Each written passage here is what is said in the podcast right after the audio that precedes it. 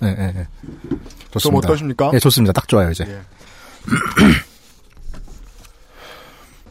불쌍하다, 혼자 하니까.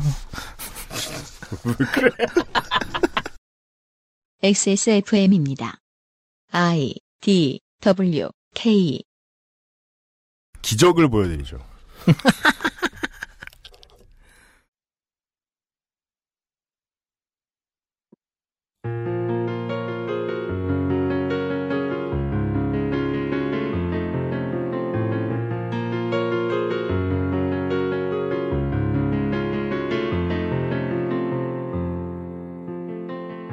지난 한 해 동안 저희들은 청년들의 열정을 30만 원에 사려는 디자이너, 그릇된 정보로 피해자를 양산하는 유사 투자 자문업자, 성폭력을 방치하는 대학, 성폭력을 소비하는 언론, 저널리즘의 견제 장치가 사라지면 생기는 피해, 개인정보 유출이 극단으로 치달았을 때 나타나는 기업의 모량심, 지난 정부와 연관된 사람들에게 생긴 의문의 죽음들, 싱가포르를 지배하고 있는 사상적 억압의 장치들, 대한민국의 역사는 왜 구한말로 돌아가는가? 국민연금을 헐뜯는 기사는 왜 잊을만 하면 나타나는가? 우리가 죽지 않은 이유를 국방부는 알고 있을까? 영리병원을 향한 탐욕은 왜 멈추지 않을까? 사람들은 왜 이슬람을 오해하고 있을까? 그 오해를 부추기는 세력은 누구일까? 왜 정부는 무슨 일만 생기면 게임업계 탓을 하는 것일까? 왜 국가정보원은 엉성한 해킹 툴을 구매했다가 이것을 들킬 정도로 허술한 것일까? 노동 탄압의 고초를 겪은 베테랑 언론인들이 후배 언론 노동자들을 탄압하는 이유, 문학으로 돈을 버는 출판사가 작가들의 시장 진입을 막아서게 된 이유, 국방부가 사병의 월급과 정신건강을 갉아먹게 된 이유, 종교계의 어르신들이 사학재단을 곳간처럼 쓰게 된 이유 등을 이야기했습니다. 그 사이 대한민국은 전에 없이 빠른 속도로 언론 및 사상의 자유가 줄어들고 생활의 윤택함도 사라지고 있습니다. 2015년 마지막 히스테리 사건 파일 그것은 알기 싫다는 오늘날 대한민국이 갈 수도 있는 미래의 상을 한 어떤 나라, 어떤 여성 정치 지도자에 대한 이야기를 들려드리면서 내년을 예측해 보겠습니다.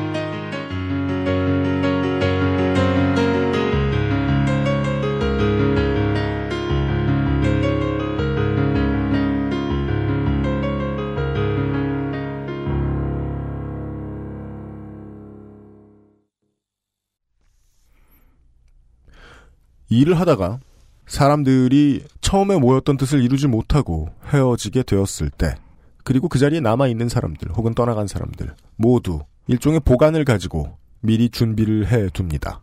이별한 뒤를 준비하지요. 그리고 그 준비한 결과부터 이미 사람들은 관심을 가지고 있습니다. 저들 이별하고 나면 어떻게 하려고 저러나. 일단, 앞으로 뭔가 촌스러운 당명으로 바뀔 것 같은 새정치민주연합은 지금까지 두 주 동안 대성공을 거듭하고 있지요. 제가 아까 바깥에서 오늘의 게스트분과 이야기했지만 이런 인물들을 이삭줍기 한다는 것은 일단 자신들의 지지자를 배신하지 않는 수준에서 미래를 담보할 수 있는 최선의 선택이다. 예. 문재인 대표가 지금까지 엄청나게 준비를 많이 했다는 걸 알 수 있겠더라고요. 그것만 가지고도 지난주에도 말씀드렸습니다만은 총선 얼마 안 남은 지금 출발선은 나쁘지 않게 봐주실 수도 있을지 모르겠습니다. 이런 시사 이야기를 3년째 하고 있는 히스테리 사건 파일 그것은 알기 싫다의 책임 프로듀서 UMCU입니다.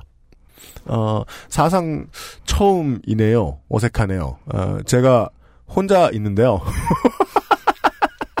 멋집니다. 웃을 사람이 아무도 없어. 윌슨! 내가 잘못했어! 윌슨! UMC가 혼자 있는 이유는 이따가 2부 시간에 설명을 다시 해드리기로 하고요.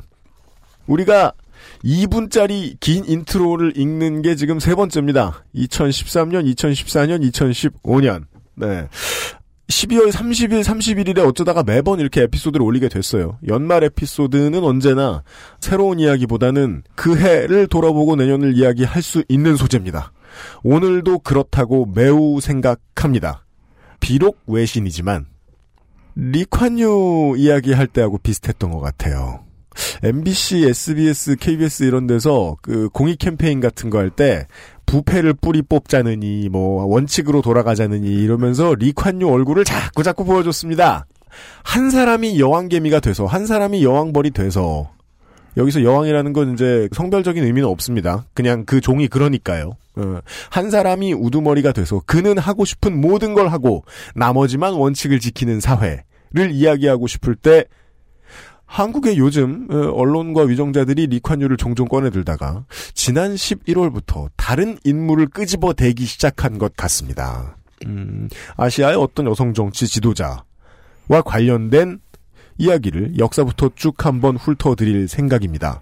오늘 2시간 지금 30일에 연속으로 방송이 될 텐데요. 오늘 2시간 실제로는 좀 더 길겠죠. 그리고 다음 첫 주에 1시간까지 해서 최대한 뽑을 걸 많이 뽑아서 여러분들께 전달해 드리도록 하겠습니다. 영광스러운 UMC가 광고를 읽는 날입니다. 그것은 알기 싫다는 에브리온 TV 바른 선택 빠른 선택. 1599 1599 대리운전. 나의 마지막 시도 퍼펙트 25 전화영어. 한 번만 써본 사람은 없는 빅그린 헤어케어. 프리미엄 safe food 아임닭. 면역 바, 과민 반응 이렇구나. 면역 과민 반응 개선 건강 기능 식품 알 알렉스. 렉스. 생애 첫 여자 그렇구나. 앞에 두고서 심지어. 네. 생애 첫 여자친구로는 절대 비추. 중앙북스 프렌즈에서 도와주고 있어요. XSFM입니다. 면역 과민 반응 개선용 건강 기능 식품 알렉스. 면역 과민 반응 개선 기능으로 국내 최초 식약처 개별 인정을 받았습니다. 써보신 분들의 반응을 알아보세요.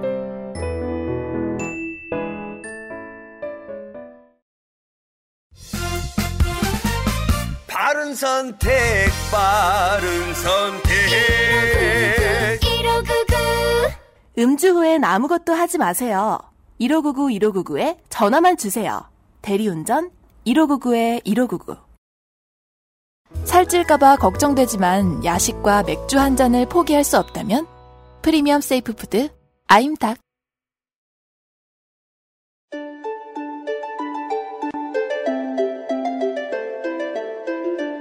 외신 분석. 단어만 다른 우리 이야기.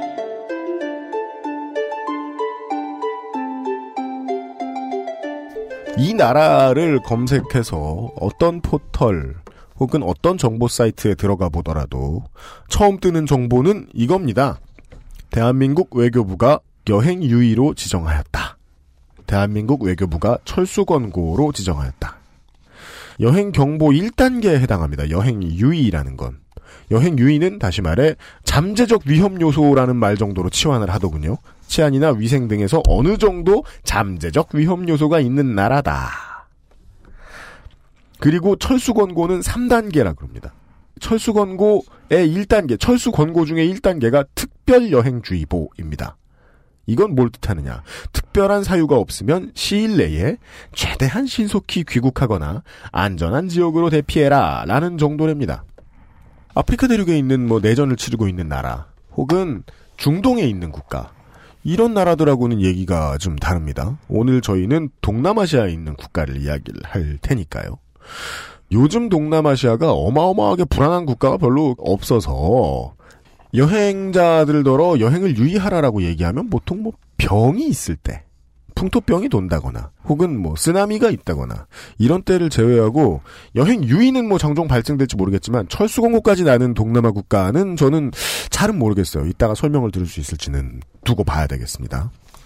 말씀드린 이 나라는 공식 명칭은 Republic of the Union of Myanmar입니다.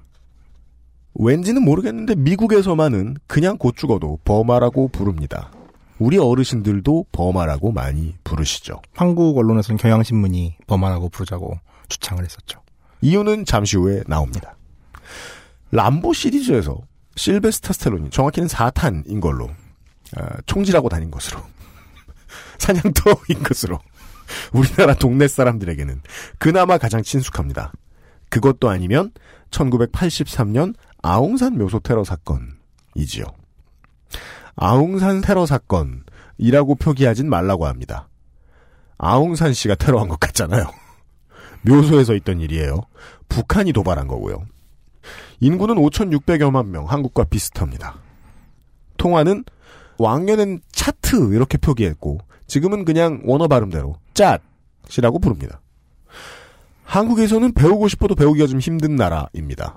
독재 체제를 좀 오래 유지하는 나라다 보니까 북한하고 좀 친하고 알려드린 대로 여행주의보도 심심치 않게 발령되고요. 유일하게 부산 외대 한 곳에 미얀마어 학과가 있다고 합니다. 오늘 이 나라를 왜 이야기하느냐? 2015년 11월 10일자 조선일보 일면톱을 보시면 보라색 손가락이 총을 이기다 라고 나와 있습니다. 미얀마에는 이 한 사람이 두 번씩 투표를 하는 부정투표를 방지를 하기 위해서 이번 총선 때부터였는지 아니면 이번 총선에만 이렇게 했는지 투표한 사람의 손가락 끝에 보라색 페인트 칠을 해줬다고 하는데 이걸 두고 한 말입니다. 같은 날 동아일보에서는 미얀마 민주화의 꽃으로 불리우는 아웅산 수치, 아웅산 수치라고도 하고 근데 국내에서는 한국에서 미얀마 대사관 선에서 아웅산 수치라는 표기를 바꿔달라라고 요청한 적이 있다고 합니다. 한국말로 단어가 별로니까요. 기아 타이거즈를 기아라고 한글로 쓸 수 없는 것과 비슷합니다. 아웅산 수지 혹은 수지라고 표기합니다. 하여간 그 아웅산 수지 여사가 총선에서 승리했다면서 꽃이 총을 꺾었다라고 기사 제목을 붙입니다. 근데 아직 외신의 일반적인 반응은 독재 체제의 연속이라고 얘기하는 곳도 많습니다. 혹자는 이렇게도 얘기합니다. 김대중 박근혜와 닮은 꼴이라고. 제가 어제 이제 종종 졸릴 때마다 즐겨보는 공공의 적 1-1에 이런 명대사가 있어요. 아, 씨, 그게 무슨 소리야! 어떻게 하면 김대중 박근혜와 닮은 꼴일 수 있습니까? 무슨 소리냐, 이게. 이 두 사람과 알아본 바, 닮은 부분이 있고, 다른 부분들이 있습니다. 그리고 지금 한국의 보수 언론들은 이 사람과 박근혜의 그림자를 중첩시키려는 작업을 은근히 했었고요. 리카뉴 때와 마찬가지로 궁금증이 많이 커졌습니다. 그래서 이곳을 지면이든 발이든 자전거든 바이크든 어떻게든 가보신 분을 수소문하다가 모시게 된 양곤 환타님입니다. 반갑습니다. 네, 안녕하십니까. 물론 현재 미얀마는 수도가 바뀌어 있습니다만.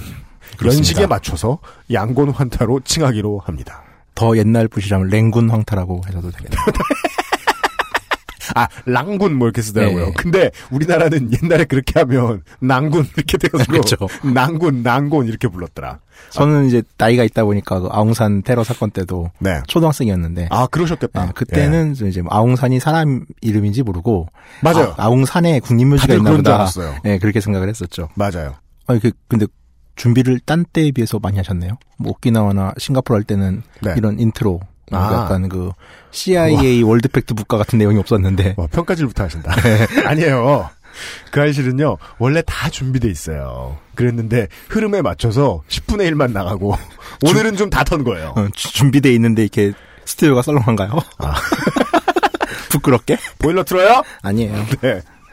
자, 일단은 미얀마, 버마 이 두 가지 지명을 섞어 쓰는 경우가 많아서 좀 그렇습니다. 헷갈리시는 분들도 있을 텐데 이 두 나라는 같은 나라입니다. 음. 이 부분에 대해서는 좀 이제 나중에 정리를 할 거예요. 처음부터 정리하려면은 하면은 음. 너무 얘기를 소급해서 해야 될 부분들이 많아가지고 네. 이제 일단 넘어가기로 하고요. 우리가 하듯 구글 지도 앱을 열고 미얀마를 검색하시죠. 네. 이거를 하셔야 이제 설명을 처음에 할 수가 있으니까요. 제가 예. 따라가고 있습니다. 예. 슥 봤는데요. 지금 이제 손에 지도가 없으신 분들을 위해 말씀드리면 중국의 중남부에 물려 있습니다. 인도 동부에 있는 국가들 중에서 땅덩어리가 가장 큰 나라에 속하죠. 그렇죠. 태국, 라오스와 더불어서 광저우를 따라서 중국의 중간 쪽으로 가다 보면 처음으로 만나는 동남아시아의 국가는 베트남, 그리고 옆에는 라오스, 캄보디아, 그리고 옆에 태국, 그리고 미얀마가 방글라데시와 인도를 왼쪽에 두고 있습니다. 네, 그렇습니다. 네. 자, 뭐 오키나와나 싱가포르처럼 여기도 국경선이 좀 심란하죠. UMC가 말한 대로 서쪽에 인도가 있어요. 지도를 조금 확대해서 보면은 인도와 방글라데시 국경이 겹쳐져 있는데 어, 그래요? 그 서부 국경을 같이 좀 보실까요? 음. 그러면은 미얀마 서북쪽 국경에 나갈랜드, 마니푸르, 미조람 뭐 이런 이름이 보일 거예요. 나갈랜드. 다 인도의 동북부에 있는 주입니다, 여기가. 아, 인도 동북부군요. 예, 예. 그러니까 음. 국경선을 좀 더 자세히 보면은 방글라데시가 가운데 있어요. 인도의 그 양쪽 사이드에 있는 상황이죠. 아, 네, 그러네요. 네. 우리가 일반적으로 아는 지도는 이제 반도 같은 모습의 인도인데 인도 동북부가 이렇게 좀 길게 이어져서 미얀마하고 연결이 돼 있어요. 네, 인도 동북부가 티베트와 연결이 돼 예. 있네요. 그리고 이제 인도에 주는 대부분은 우리나라만 한데 네. 이런 이 나갈랜드, 마니푸르 이런 데는 우리나라 경기도나 아니면 뭐 남한의 3분의 1 정도밖에 안 돼요. 음. 여기는 각 지역별로 인종이 다 다르고 큰 틀에서 봤을 때는 미얀마계 인종들이에요. 버마계라고 하죠. 버마계. 그러니까 사실 이제 인도일 수 없는 지역이에요. 문화적으로나 종교적으로나 인종적으로나. 음. 근데 이제 영국이 식민지를 거느리다가 이제 급하게 떠나면서 영국의 관리 방식이 지금 심란하게 끝났군요. 뚝 떨어놓고 가고 여기는 여기대로 또 분리독립 운동이 벌어지고 있어서 음. 인도에서도 여기가 외국인한테 개방된 지는 몇 년 안 돼요. 음. 그러니까 저도 마니푸르 나갈랜드 미조람 이쪽 못 가봤어요. 네. 그리고 미얀마의 서북 지역은 하여간에 인도와 국경을 맞대고 있고 서남쪽 국경의 아주 짧은 구간이 방글라데시하고 연결이 돼 있어요. 정말 짧아 보입니다. 예. 네. 자, 일단 뭐 서쪽은 그냥 인도랑 연결됐다 이렇게 기억을 하시면 되고 북쪽으로 가면은 이제 UMC가 말한 대로 중국이죠. 네. 근데 정확하게 말하면은 중국의 윈난성과 티베트 자치구 사이예요. 그러니까 네. 이 지역은 중국 안에서도 인구 밀도가 상당히 적고 티베트 자치구와 조금 닿아 있고 윈난성과 딱 붙어 있습니다. 예, 그리고 여기는 아주 높은 산맥들이 가득한 곳들이죠. 아하. 그러니까 자연적 국경선이 형성될 수밖에 없는 지역이에요. 아, 여긴 자연적 국경선이다. 예, 예. 그리고 네. 사실 인도 국경 같은 경우도 여긴 거대한 밀림과 늪으로 이루어져 있기 때문에 네. 여기도 자연적 국경선이에요. 음. 그러니까 긴 역사로 보았을 때 이 국경을 놓고 크게 으르렁거리고 할 문제는 없었을 것이다. 예, 월경을 해서 싸웠던 적이 드물 정도로. 예. 대륙에서 땅을 갈라먹고 있지만 딱히 이 땅 때문에 전쟁 냈을 일은 별로 없었을 예. 것이다. 그리고 동쪽으로 가면은 동쪽의 일부가 라오스고 대다수는 이제 태국이네요. 태국과 국경을 맞대고 있죠. 치앙마이와 멀지 않습니다. 여기는 이제 평야로 연결됐기 때문에 미얀마와 태국의 역사는 뭐 서로 싸운 역사예요. 거의 으르렁대면서 영국과 프랑스만큼 엄청나게 싸웠던 역사거든요. 음, 여기는 곡창지대를 두고 지금 국경선을 가르고 있군요. 그렇죠. 태국과 미얀마가. 그 예. 미얀마의 남북 길이가 약 2,040km인데 태국 국경과 맞대고 있는 국경 길이가 1,800km예요. 음. 그러니까 거의 뭐 태국과는 뗄래야 뗄 수 없는 음. 사이죠. 직경으로 놓고 보면 한국의 서너 배 되는 거리를 태국과 마주하고 있어요. 그렇죠. 엄청나게 길죠. 음. 그냥 간단하게 서쪽은 인도, 북쪽은 중국, 네. 그리고 동쪽은 타이, 남쪽은 이제 벵갈만 혹은 안다만 해라고 하는 바다랑 접해 있죠. 그러네요. 네. 저 미얀마가 남북으로 아까 말씀드렸지만 2040km라고 그랬잖아요. 네. 이게 얼마나 기냐면은 북위 10도에서 28도까지 나라가 걸쳐져 있어요. 뭐. 그럼 기후대가 두 개죠, 일단. 그렇죠. 예. 아신지 모르겠지만 한국도 기후대는 두 개예요. 어, 그렇죠. 예. 네. 이 동네에 이제 사람이 살았던 시점은 대략 한 5천 년 전이라고 하는데 네. 우리나라도 그렇지만은 뭐 원인들이 구석기 시대에 있던 양반들이 지금의 우리와 상관이 있었을 가능성이 별로 없잖아요. 그러니까 이건 이제 그냥 무시해서도 되고 음. 5천 년 전에 살았던 미얀마의 석기 시대인과 상관없이 현재 이곳에 사는 사람들은 이제 다른 음. 외부에서 이주해 온 사람들로 보여지고 있어요. 아, 네네. 일단 미얀마의 인구의 68%는 버마족이라는 사람이 차지하고 있고 버마족. 예, 이 사람이 절대 다수예요. 음. 이제 헷갈리지 마셔야 될게이 음. 미얀마를 버마라고도 하잖아요. 네. 사실 이 버마라는 말은 미얀마에 있는 한 종족의 이름이에요. 음, 음. 약간 이제 어 이게 뭔가 싶죠. 우선 이렇게만 알아두시면 됩니다. 예, 네. 버마는 버마란 나라 이름이 있긴 하지만 버마족이라는 하나의 종족이고 음. 이들은 미얀마 인구의 대다수를 차지하고 있다. 네, 유의하실 68%. 만한 이제 한국과 비교할 부분이 정말 많고 앞으로 듣게 되실 텐데 유의하실 만한 포인트는 다른 그동안 소개해드렸던 외국이 그렇듯이 인종은 다양하다. 물론 뭐 저 버마족이 절대 다수. 그이 사람들이 가장 먼저 나라를 세워요. 음. 그러니까 이 사람들이 이제 중국 국경에서 북쪽에서 내려온 사람들로 보이는데 네. 원시 미얀마족을 뿌족이라고 해요.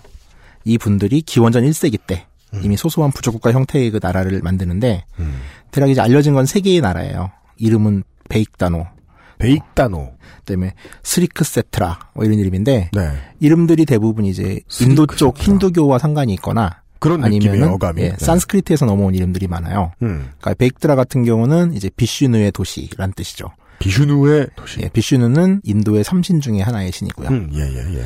음. 일단 버마족은 여기까지 하고요. 음. 그다음에 여기가 종족이 되게 많습니다. 음. 그러니까 아주 잘게 쪼개면 100개의 종족으로 이루어진 국가예요. 음. 끔찍하죠. 어떻게 보면은. 음. 그러니까 인도네시아처럼 엄청나게 넓은 범위에 엄청나게 많은 섬에서 엄청나게 많은 종족이 있는 거는 이해가 되는데 미얀마는 지금 몇 군데의 관할 섬들을 제외하고는 땅 한 덩어리인데 그렇죠. 근데도 종족은 되게 많은 모양이에요. 물론 지형적으로는 이제 지형도를 보시면 아시겠지만 양곤이 있는 남쪽은 저지대라고 그래가지고 전형적인 우리가 아는 곡창지대고요. 네.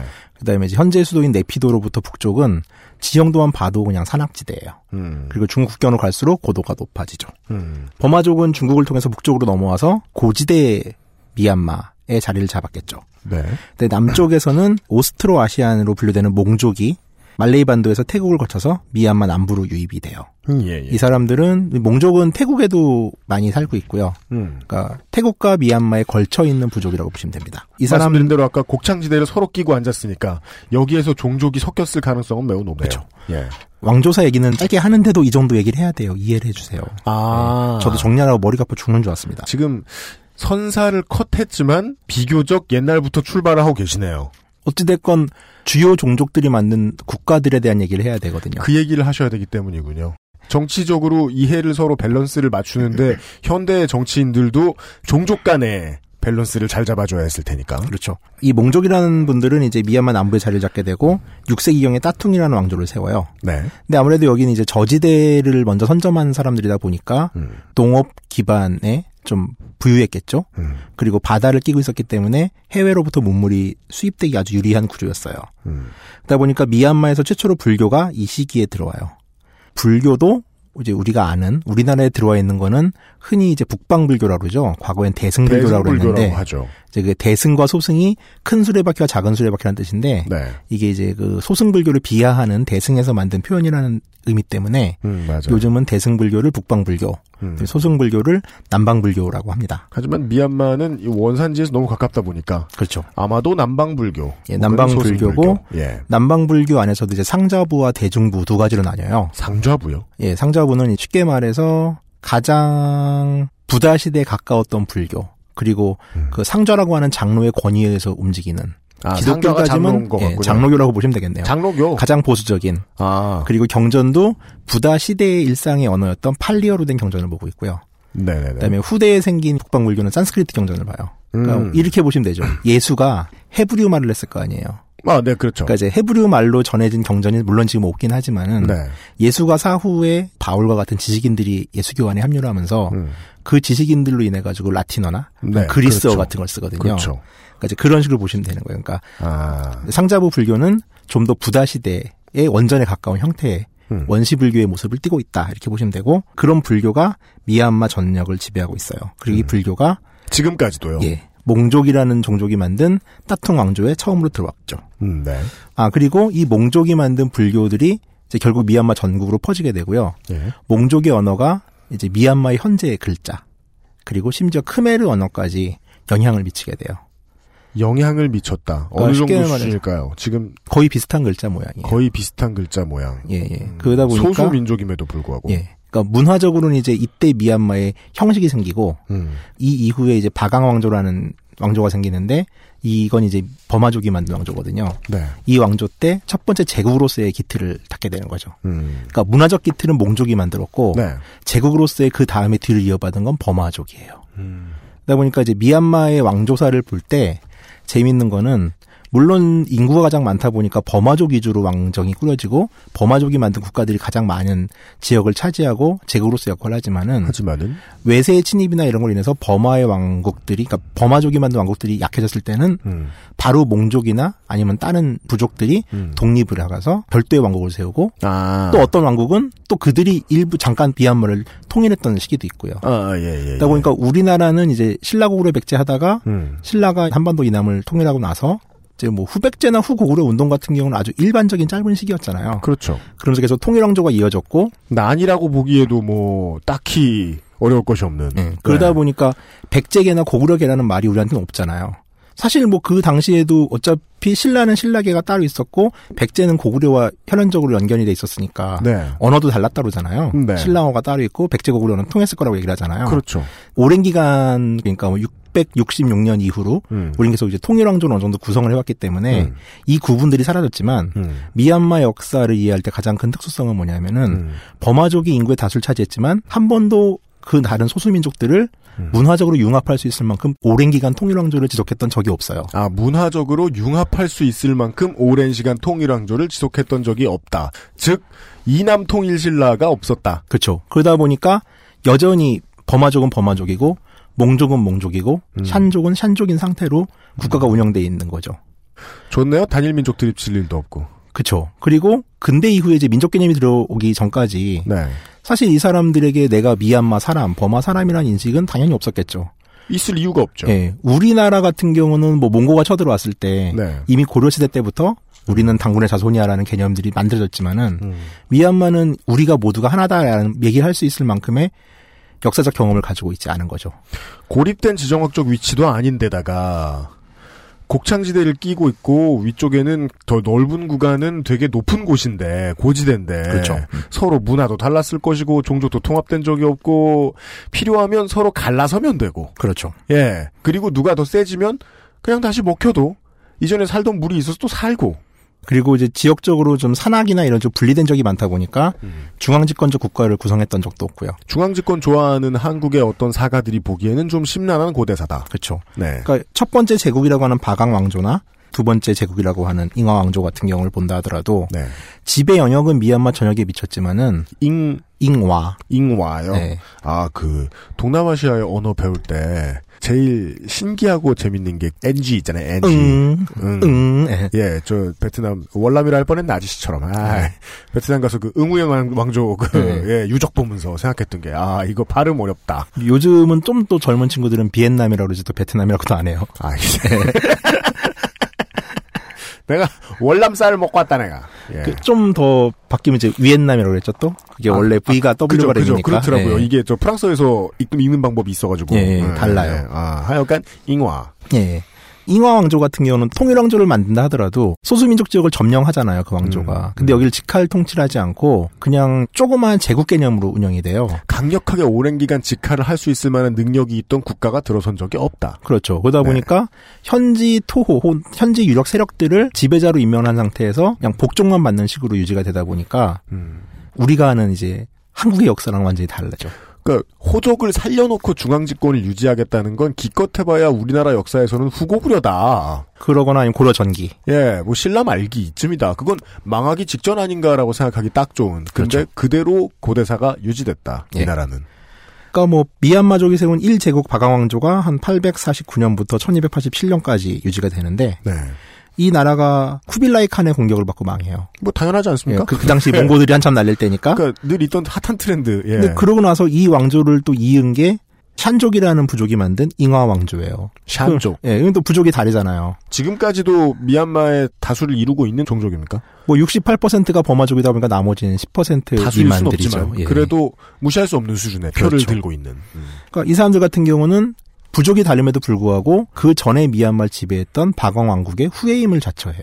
음. 그러면서 이제 특정 지역을 점령했을 때 이런 거죠. 그러니까 참 한국이 단일 민족의 통일 왕조가 길어가지고 이해를 잘 못하실 수 있는데, 뭐 명청 exchange 할 때. 음 그렇죠. 그러니까 쉽게 예. 말해서 중국 같은 경우는 몽고족이 세운 원나라도 중국 정사 안에 들어가거든요. 지금은. 그죠. 그리고 네. 이제 만주족이 세운 청나라 역시도 정사 안에 들어가죠. 그들을 천자라 부르지 않는 게 아니잖아요. 그렇죠, 그렇죠. 네. 그런 식으로 이 주요 지역을 어떤 부족이 점령해서 중앙부를 점령하면은 음. 그냥 그 부족의 왕조는 또 거기대로 미얀마 역사의 정통성을 가지게 되는 거예요. 아, 그러고 보니까 우리나라 역사 공부도 그렇게 다시 해야겠군요. 고구려계가 그때 어땠고, 신라계가 그때 어땠고. 그럴 수 있겠죠? 예, 생각해 보니까 통일한 적도 없구나, 또. 예, 그렇죠. 아.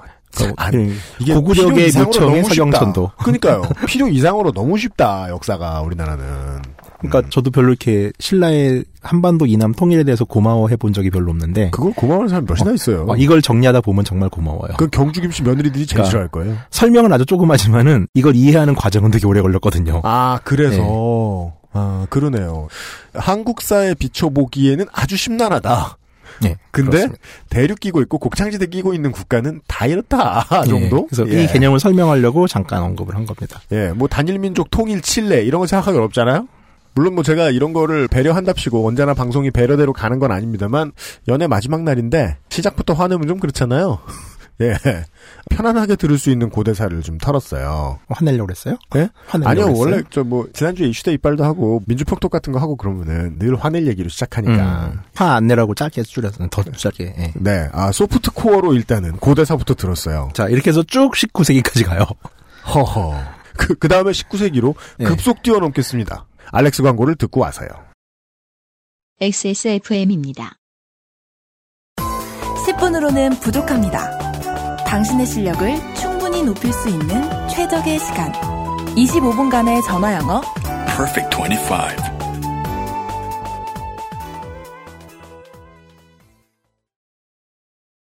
소개팅할 때 제일 잘 보이는 거?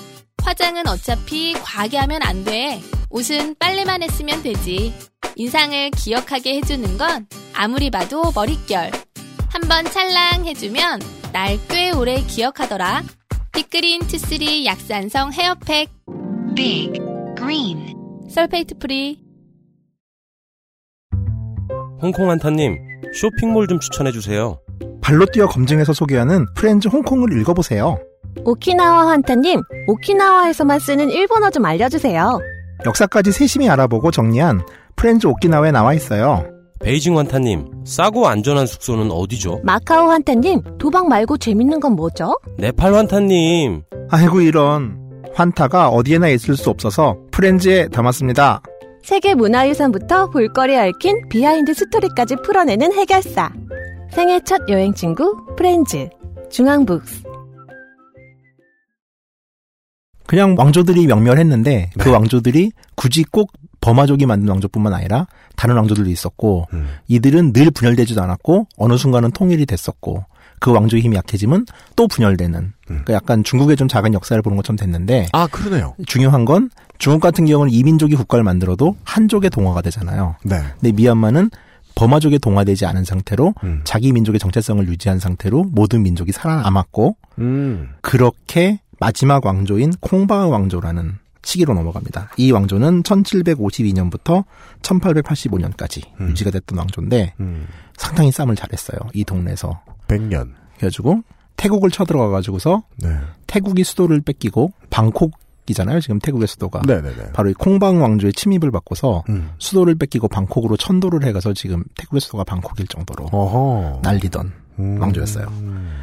근데 이때 이 시기가 되면은 이미 인도는 영국령이 되던 시점이었고 이제 미얀마의 서부 국경은 영국과 맞닥뜨리게 되죠. 아, 이 호전적인 제국도 산업혁명의 괴물을 만날 날이 다가온 거군요. 그렇죠. 예. 그러니까 이 태국을 이길 때만 하더라도 포르투갈 용병을 써서 이제 전투를 하고 뭐 이 정도였는데 먹고 살만도 했다. 그렇죠. 어. 근데 이 남유럽의 군대와 영국의 군대는 또 다르죠. 아, 그렇죠. 예, 산업혁명이었으니까 그 당시에는. 그 남유럽의 군대는 이제 가장 발달한 기병 보병이라고 보자면 그렇죠. 네. 그 다음 시대. 그래가지고 심지어 영국이 위협을 가하자 콩방 왕조는 무슨 생각을 하냐면은 British India의 수도인 캘커타를 우리가 먹어버릴까? 음. 라고 생각하고 가자. 예, 군사 작전을 벌여요. 한국말로 비유하자면 북벌을 하자 그냥 우리가. 그렇죠. 예. 그러니까 서벌이죠, 서벌. 네, 그러네요. 아니면 양벌일 수도 있겠네요. 그러다가 양벌을 예, 하자. 아쌈쯤까지 아쌈 차가 나오는 네. 아쌈에서 British India의 수도인 캘커타까지는 약 한 560km, 600km 정도 되거든요. 네. 거기까지 갔다가 영국한테 당연히 엄청나게 패배를 하죠. 그리고 이후로 세 차례 걸쳐 전쟁에서 져요. 네. 그래서 마지막 전쟁을 계기로 왕국이 멸망을 하게 됩니다. 음. 이때가 1885년이죠. 모르시는 분들을 위해 말씀을 드리자면은 인도 동쪽 끝에 있는 대도시가 캘커타예요. 그 British India의 수도였어요. 그 콜카타. 당시에. British India의 수도. 미얀마 입장에서는 방글라데시를 뚫고 지나가면서 영국을 정벌할 테니 길을 열어주시오. 이래가지고 방글라데시를 뚫고 잡으러 가자. 가다가 털렸다. 털렸다. 이제 미얀마는 영국령이 됩니다. 가- 간단합니다. 네. 네. 영국과 거래하는 당시의 방법입니다. 네, 세 번 전쟁하면 이렇게 됩니다. 송령이 된다. 예. 자, 근데 영국은 미얀마를 별도의 하나의 식민지로 보지 않고 음? 브리티시 인디아의 한 주로 만들었어요. 음, 그러니까 더, 이제- 더 구리네요. 예, 그러니까 네. 나름 영국과 맞짱을 뜰 정도로 그리고 음. 그 당시 동남아시아 최강국이었던 미얀마가 음. 단지 영국이 한 식민지의 일개 주가 되는 거죠. 그냥 영국의 팔리아먼트에 앉아 있는 사람들은 앉아서 생각하기를 그래 이겼어? 인도가 늘었군. 뭐 이런 정도예요. 그렇죠. 예. 그리고 뭐 얘들이 그래 봐야 뭐 인도의 두 개 주만 하네라고 아, 그렇죠. 한 거죠. 지도를 예. 보면서 그렇죠. 어. 자, 이때부터 1930년대까지 미얀마 혹은 버마라는 지역은 이제 사라집니다. 왜냐하면 영국령 인도 그리고 이거를 인도 제국이라고도 과거에 그랬거든요. 음. 영국 여왕이 인도의 황제를 겸했기 때문에 그렇죠. 인도 제국의 하나의 주가 되었죠. 영국령 인도의 뭐 버마주 뭐 이름은 모르겠습니다만은 그런 류의 예. 예. 참고로 그 당시에 그 British India, 그러니까 인도 제국은 현재의 지도로 보면은 인도, 파키스탄, 방글라데시, 미얀마 그리고 스리랑카까지 포함되어 있던 스리랑카까지 어마어마한 예. 지역이었죠.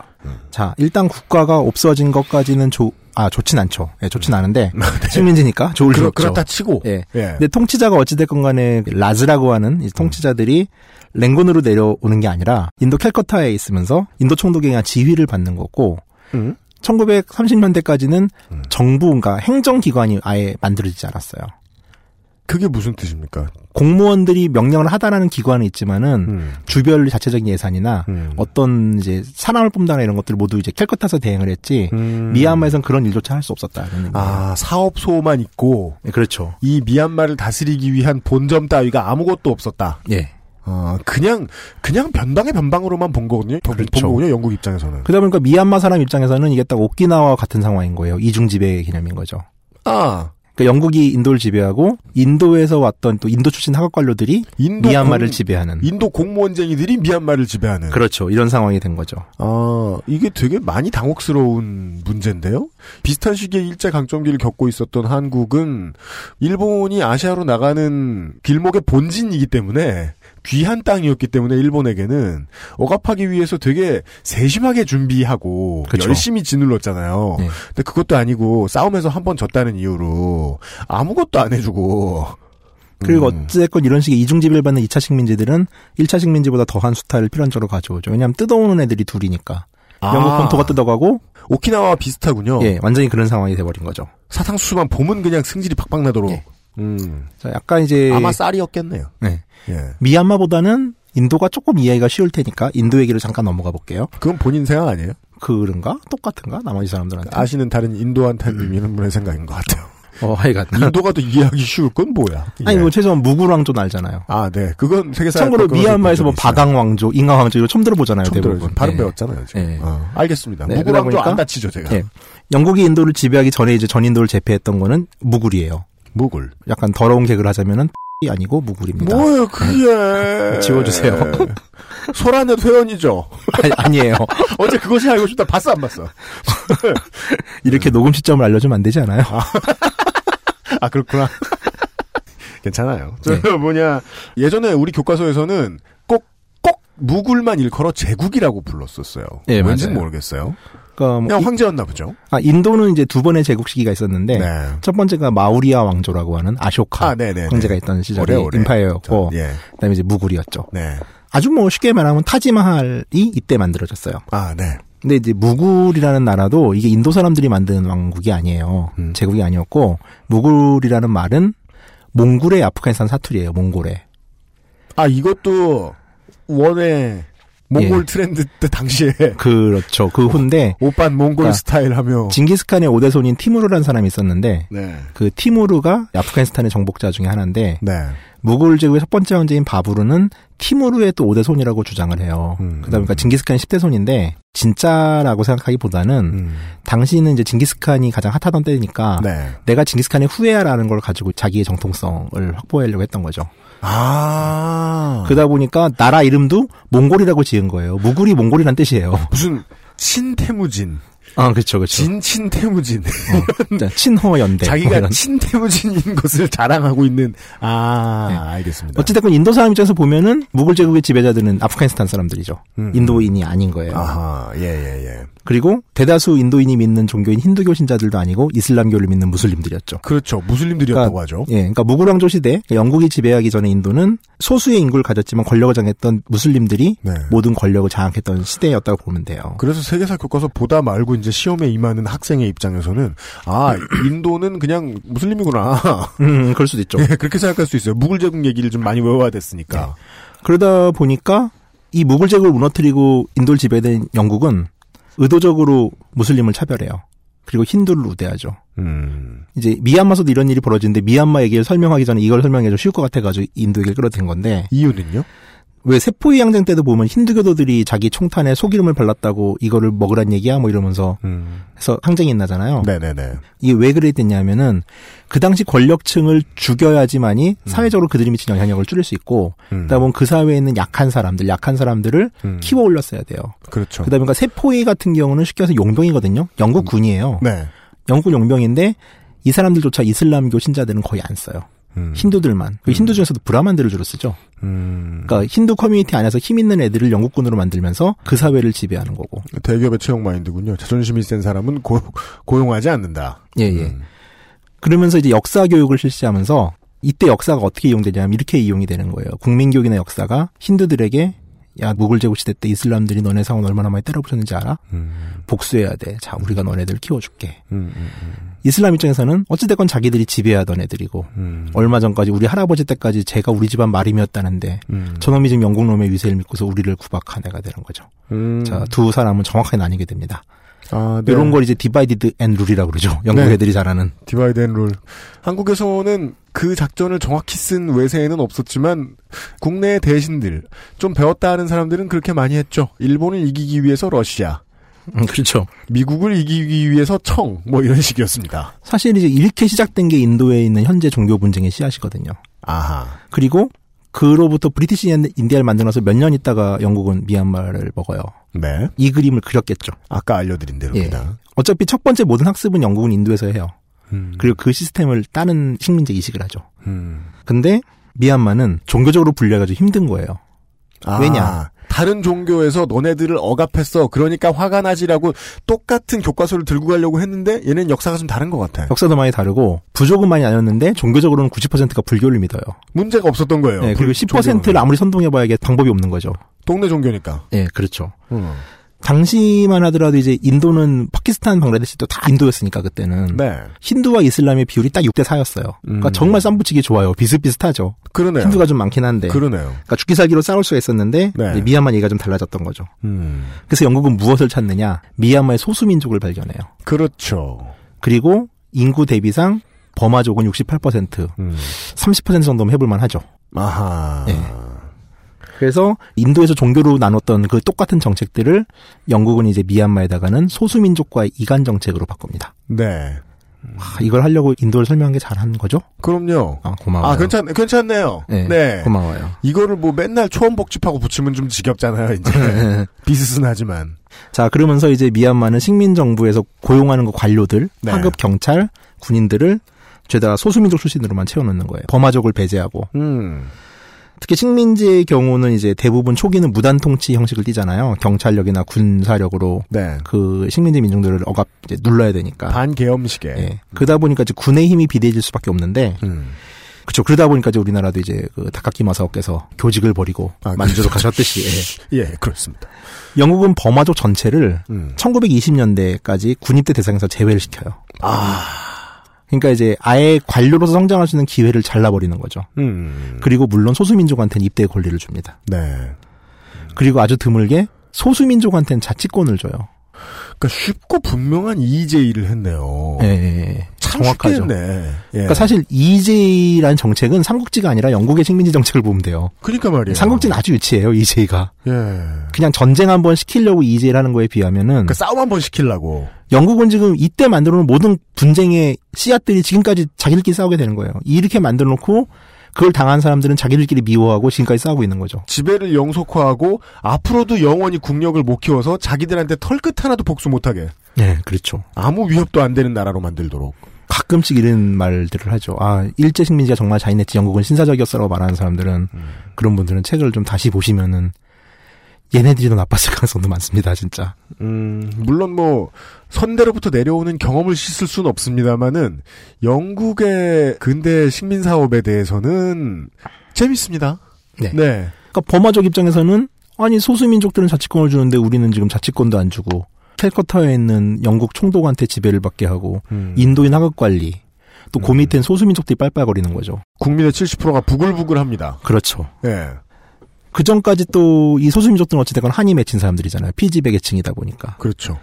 그러니까 이 사람들이 또 하급 관리가 되고 또 하급 관리는 특성상 민중들에게 가장 잔인할 수밖에 없어요. 맞습니다. 가장 바로 위에 있는 놈이 군대에서도 내 선임이 가장 나쁘듯이 다다음 주에 저희가 준비하고 있는 르포가 있는데요. 아주 잘 알 수 있어요. 음, 뭐예요? 아, 연예계와 관련된 얘기인데요. 오. 예. 음, 최종 노동자들이 제일 싫어하는 사람은 바로 위의 하급 관리죠. 어, 어디나 그렇죠. 어디나 근데 사실. 예. 사장님은 제일 좋은 사람인 거야. 오면 가끔 밥 좋은 거 사주고, 오, 이런 게 힘들어, 저런 게 힘들어, 들어주고. 근데 내 앞엔 사장님밖에 없는 걸까요? 아, 지금의 상황을 말하는 겁니다. 뭘로 착취할까 제가 이분을 아니에요. 죄송해요. 그러지 말. 여간에. 근데 실제로는 다 다음 주 스포일러가 됐네. 실제로는 가끔 만나는 멋있는 사장님이 그 사람이 해먹느라 하급 관리들이 잔인해진 거잖아요. 그렇죠. 영국 여왕을 싫어해야지. 또 많이들 모르죠, 근데. 막상 얼굴 맞대고 나 괴롭히는 사람만 미워하게 되니까. 음. 사람이라는 게. 그런데 얼굴 맞대고 자기를 진짜로 괴롭히는 사람들, 수탈자의 진짜 페이스라고 내가 기억하고 있는 사람들은 소수민족들이었다. 그렇죠. 버마족이 보기에. 자, 통계를 볼까요? 1930년 영국령 버마에서 약 3,837명의 미얀마 사람들이 군인이었대요. 그 정도의 인원을 이제 미얀마에서 충원을 한 거죠. 영국 군대 안에. 음. 근데 이 중에 인구의 75%를 당시 차지했던 버마인은 없었다. 472명. 나 470명. 예. 그다음에 인구의 10%를 차지하는 카렌족은 1,448명. 음. 그다음에 총 인구의 2%와 1%는 친족과 까친족은 음. 868명과 881명. 그러니까 쉽게 말해가지고 버마인들이 당시 영국령 버마의 군인들로서 복무했던 비율은 11%였던 거예요. 메시지가 너무 명확하네요. 예. 다수민족, 너네들을 우리가 억압하고 있다. 예. 근데 너네를 억압하는 건 소수민족이다. 우리가 그렇죠. 아니고. 그 미얀마 현대사를 보면 이제 카렌족이 되게 끝까지 항쟁을 해요. 버마족하고 그리고 군사정권하고도 음. 이제 민족해방 투쟁이죠. 분리독립 투쟁을 많이 하는데 음. 이 카렌족 같은 경우는 거의 미얀마 역사에서 듣보잡이에요. 어, 그래요. 예, 거의 듣보잡 수준인데 아, 고대사에서는. 예, 예. 고 중세대에서 듣보잡인데 영국이 이제 이 일대를 점령하면서 카렌족이 북부 산악지대 살거든요. 네. 이 사람들은 아예 분리가 됐던 사람들이에요. 불교도 안 믿었고 이제 애니미즘 믿고 이러던 분들인데 워낙에 지형이 험해서 거기까지 들어가기 어려운 수준의 동네에 예. 사셨나 보네요. 어마어마하게 선교사를 파견해가지고 이 지역을 예수교화 시켜요. 아. 종교로 아예 분리시켜 버리는 거죠. 그 다음에 수많은 이제 그 버마족 사람들이 생각하는 가장 악질인 음. 하급 관리들은 대부분 카렌족 사람들이에요. 종족 전체를 부역자로 집중 육성했군요. 그렇죠. 근데 이 사람들 같은 경우 이제 자기가 그런 역할을 하는지 그 당시 몰랐겠죠. 어떻게 알아요? 네. 갑자기 도시에 나와라. 직업을 주마. 교육을 시켜주마. 개화시켜주마. 종교를 주마. 지배시켜주마. 완장도 채워줘. 돈도 줘. 라틴어도 가르쳐줘. 그렇죠. 아. 근데 자기가 뭘 불만을 가져. 어. 그러니까 뭐 만약에 지금 통계에서 버마인이 472명인데 카렌족이 1448명이었으면은 음. 군대 안에서 또 불러다 굴렸을까 뻔하잖아요. 군대라는 조직 어떻게 돌아가는지. 너 일로 와봐. 어디 나왔어? 제가요. 통역병 원래 아닌데 외국을 안 나가봤으니까. 근데 우리 사수가 나가고 통역병이 비어가지고 하는 수 없이 통역병을 하게 됐어요. 그래서 통역병 많은 내무실에 좀 갈 일이 있었는데 거기는 다 아이비리그 출신들이 많았어요. 그때 내무실 전체에. 근데 그때 제가 기억하는 게 딱 맞았을 거예요. 좀 높은 짬의 병사들이 다 시라큐스였고 아하. 아랫짬의 병사들이 다 펄듀대를 나온 거예요. 어. 그래서 펄듀 애가 잘못하죠? 그럼 펄듀 출신 애들이 다 머리를 박는 거예요. 어. 야 펄듀 박어 이런 식이에요. 아마 그런 식이었겠죠. 야 그래도 군대는 버티면 그 펄듀가 다시 또 병장되니까. 아, 네, 그렇죠. 네, 그럼 다시 데죠. 시라큐스를 네. 억압했겠죠. 그렇죠. 이 새끼 뉴욕이야? 이러면서. 하여간 버마족에 대한 억압은 군대 내에서도 있었을 것이다. 그래서 버마족 내의 군인이 된 부역자들도 제대로 부역 못할 정도의 지경? 그렇죠. 음. 자, 설상가상으로 1931년도부터 인도인의 미얀마 이주를 허용합니다. 이건 무슨 말이냐면 이건 무슨 짓이에요? 어차피 영국 입장에서는 브리티시 인디아니까 음. 거주 이전의 자유를 확보한 건데 그것도 그렇고. 미얀마는 과거까지 농업국가였어요. 네. 그리고 이제 인도 동부 지역 같은 경우는 음. 초창기부터 영국 식민지가 됐고 관료들을 인도 사람들을 키워냈기 때문에 상업이나 금융업, 은행업 같은 식으로 음. 세리로서 발전할 수 있는 가능성이 되게 많은 사람들이었던 거죠. 그러니까 장사를 해본 사람들이 풀린 거예요. 아. 미얀마로. 무역 때문에 이미 인도인들 중에서는 브리티시 인디아가 만들어낸 장사치들이 있었는데 그렇죠. 그들을 뿌렸다. 이미 그 간디 자서전을 보더라도 네. 1800년대 후반에 이제 간디가 남아공의 변호사로 가잖아요. 네. 그때만 해도 인도인들이 남아공의 상권을 상당수 차지하고 있거든요. 음, 음. 그러니까 사실 이제 동남아시아에서는 화상이라고 그러죠. 네. 화교들 중국 상인이라고 그러는데 음. 중동이나 아니면 아프리카 쪽으로 갔을 때 인도 상인의 악명도 만만치 않거든요. 아. 근데 그 인도 상인들이 이제 미얀마로 들어오는 거예요. 그러면은 이 동남아시아의 주요 그 중세시대 때부터 활성화됐던 무역항들 가보면은 중국풍의 건물들 있고 네. 상인들이 미팅하는 공간들이 있잖아요. 네. 남아프리카 공화국 가면은 그렇게 돼 있겠네요. 인도풍의 건물들이 있고 그쵸. 인도 사람들 대상들이 왔다 갔다 하던 그러니까 쉽게 말해서 동남아시아에서 화교의 위치를 미얀마에서는 인도 사람들이 차지했다고 보시면 돼요. British India는 즉 영국은 그들을 미얀마에 뿌림으로써 이제 미얀마를 본격적으로 발전시켜서 빨아먹을 정책. 그렇죠. 네. 자, 소수민족 출신의 하급 관료들이야 어차피 뭐 놀던 물도 적고 경험이 없으니까 예. 그냥 사람 하나 괴롭히는 수준이었겠죠. 지나가다 마음에 안 들면 할머니 일로 와 이런 다음에 갈구고 음. 누가 서 장사하래 이러면서 뭐 이제 리아카 발로 차고 뭐 예, 이런 거였겠지만은 그건 꼭 리어카 아니고 니아카라 그래야 돼. 예. 아유 발음 그 옛날이야. 큰 물에서 놀던 인도인 특히 화산 같은 경우는 이제 미얀마로 이입돼서 물류 유통 은행업 같은 이제 경제권을 장악해 버리는 거예요. 허허허 웃으며 모든 종족을 환영합니다. 그렇죠. 그리고 이제 가장 이제 미얀마 사람들에게 끔찍했던 건 이제 고리대 업자들이 그렇게 모두 인도인들이었죠. 인도의 샤일록들이 막 넘어와가지고 살 그러니까 한 파운드를 떼가는. 뭐 인도 사람들의 이 상수를 당할 수가 없는 거예요. 미얀마 사람들은 아. 농사나 짓던 사람들은 네, 그러네. 그러다 보니까 수도 랭구는 30년대 말 거주민의 3분의 2가 외국인이었고 음. 그 중에 50%가 인도인이었대요. 그러니까 쉽게 말해서 그 랭군 거주 인구의 30%가 인도인이라는 얘기죠. 홍콩이나 마카오가 된 것 같은 그런 느낌이네요. 그렇죠, 그렇죠. 유능한 상인들이 와서 땅의 99%를 장악해놓고 원래 있던 다수를 빨아먹거나 이제 외부에서 들어왔다 그래도 그들의 손에 계속 놀아나게 되어 있는. 그렇죠. 음. 알다시피 영국이 또 그 플랜테이션의 대가들이잖아요. 네. 어떤 특정 지역에 어떤 산물이 나면 그것만 집중적으로 농사짓게 하잖아요. 네. 그래서 이제 땅이 지력을 잃을 때까지. 그렇죠. 영국이 미얀마에게 준 임무는 쌀이에요. 그렇습니다. 쌀 생산만 하게 하는 거죠. 그리고 광산에서 루비, 뭐 사파이어 이런 건 원래 나왔으니까 그건 영국 자본이 독점을 한 상태에서. 이게 부끄러운 일은 아닌데 괜히 겸연 쩍게 되네요. 저희 집에도 미얀마 쌀이 있습니다. 어 미얀마 쌀이요? 예. 쌀이 왜 있어요? 아 베트남 쌀이구나. 죄송합니다. 왜 왜 왜 왜? 예? 왜? 가끔 먹어요. 아긴 쌀을 네, 저 좋아해요. 베트남 여행 갔다 오고 나서 생긴 버릇인가요? 네. 어 적응 잘 하시네요. 그 미얀마 거 많이 팔더라고요. 아? 보니까. 어. 네, 어쩌다 그렇게 됐는지. 음. 그래서 1905년부터 미얀마는 아시아 최대의 쌀 수출국이었고요. 네. 1930년대가 되면 세계 최대의 쌀 수출국이 됩니다. 그렇습니다. 자, 그런다고 이제 미얀마 경제가 발전을 했냐? 음. 뭐 사실 수출이라는 말도 국정교과서 문제가 생기면서 이제 우리는 안 쓰잖아요. 음. 어디 수출이야게 수탈이지 이러면서 수출이라고 하면 교학사야 이러는데. 근데 그 그것도 아세요? 근데 어떤가요? 의외로 우리나라 역사에서 우리는 되게 타이트한데 음. 아시아 역사를 얘기할 때는 그냥 수출이라고 그럽니다 다. 그거 가지고 그게 수탈이지라고 말 안 해요. 음. 뭐. 뭘까요? 그냥 우리는 우리 경험상 우리가 겪은 식민지가 가장 끔찍하다고 생각하는 것 같아요. 음. 그러니까 한국 사람들이 되게 웃긴 것 중에 하나가 음. 막연하게 그러는 거예요. 일본이 제일 끔찍하고 영국은 신사적이었다라고 얘기를 음. 하는데 결코 그렇지 않았거든요. 네.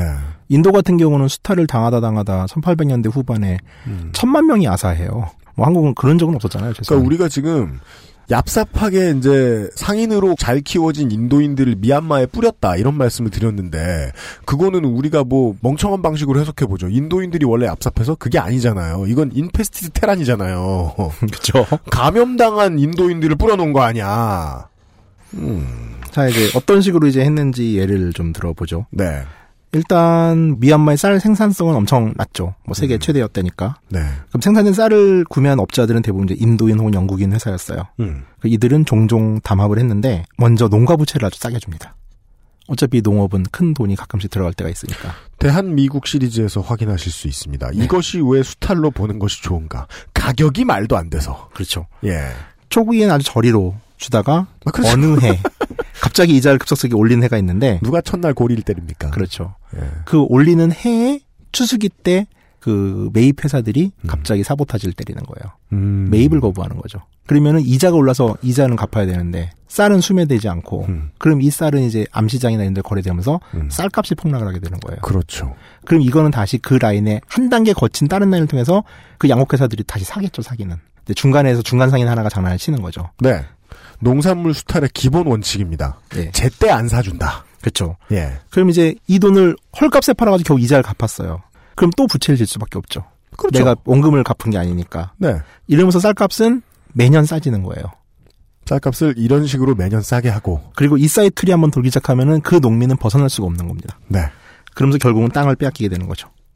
오래 걸리지 않을 만한 아주 효과적인 전략. 5년 안에 가능하대요. 네. 그렇죠. 그럼 당시 이제 인도인 사채업자들이 받던 이자가 약 120%. 아따. 복리? 예.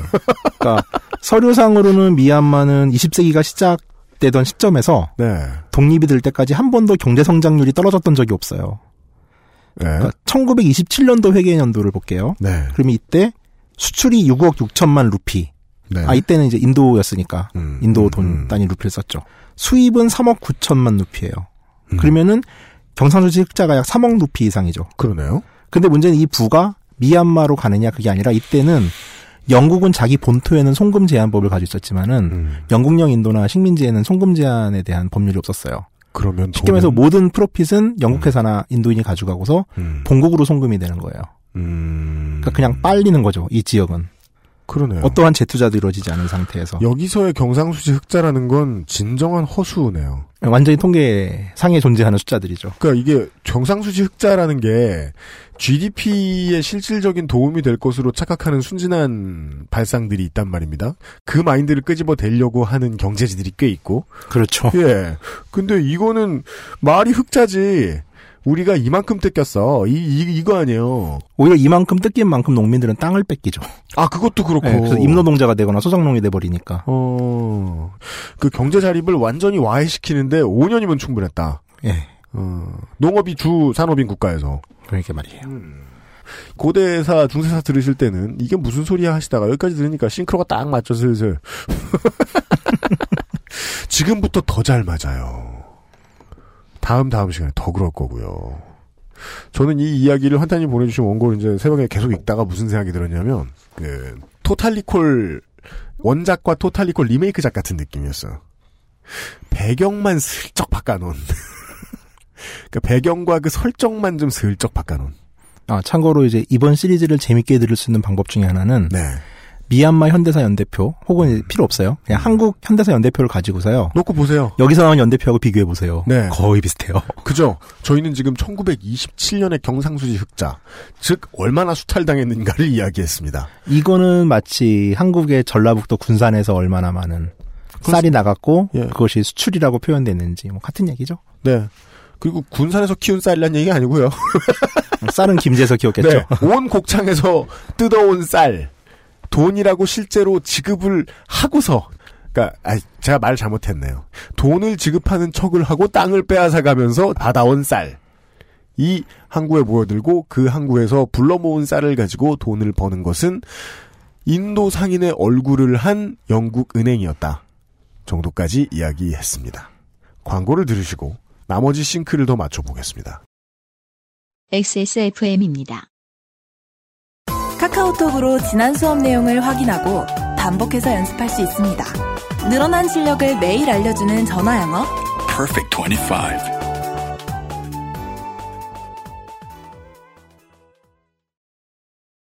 초보 여행자의 눈높이에 맞춘 세심한 설명. 진짜 프로 여행 작가들이 모여 만든 가이드북. 생애 첫 여행 친구. 프렌즈 중앙 북스.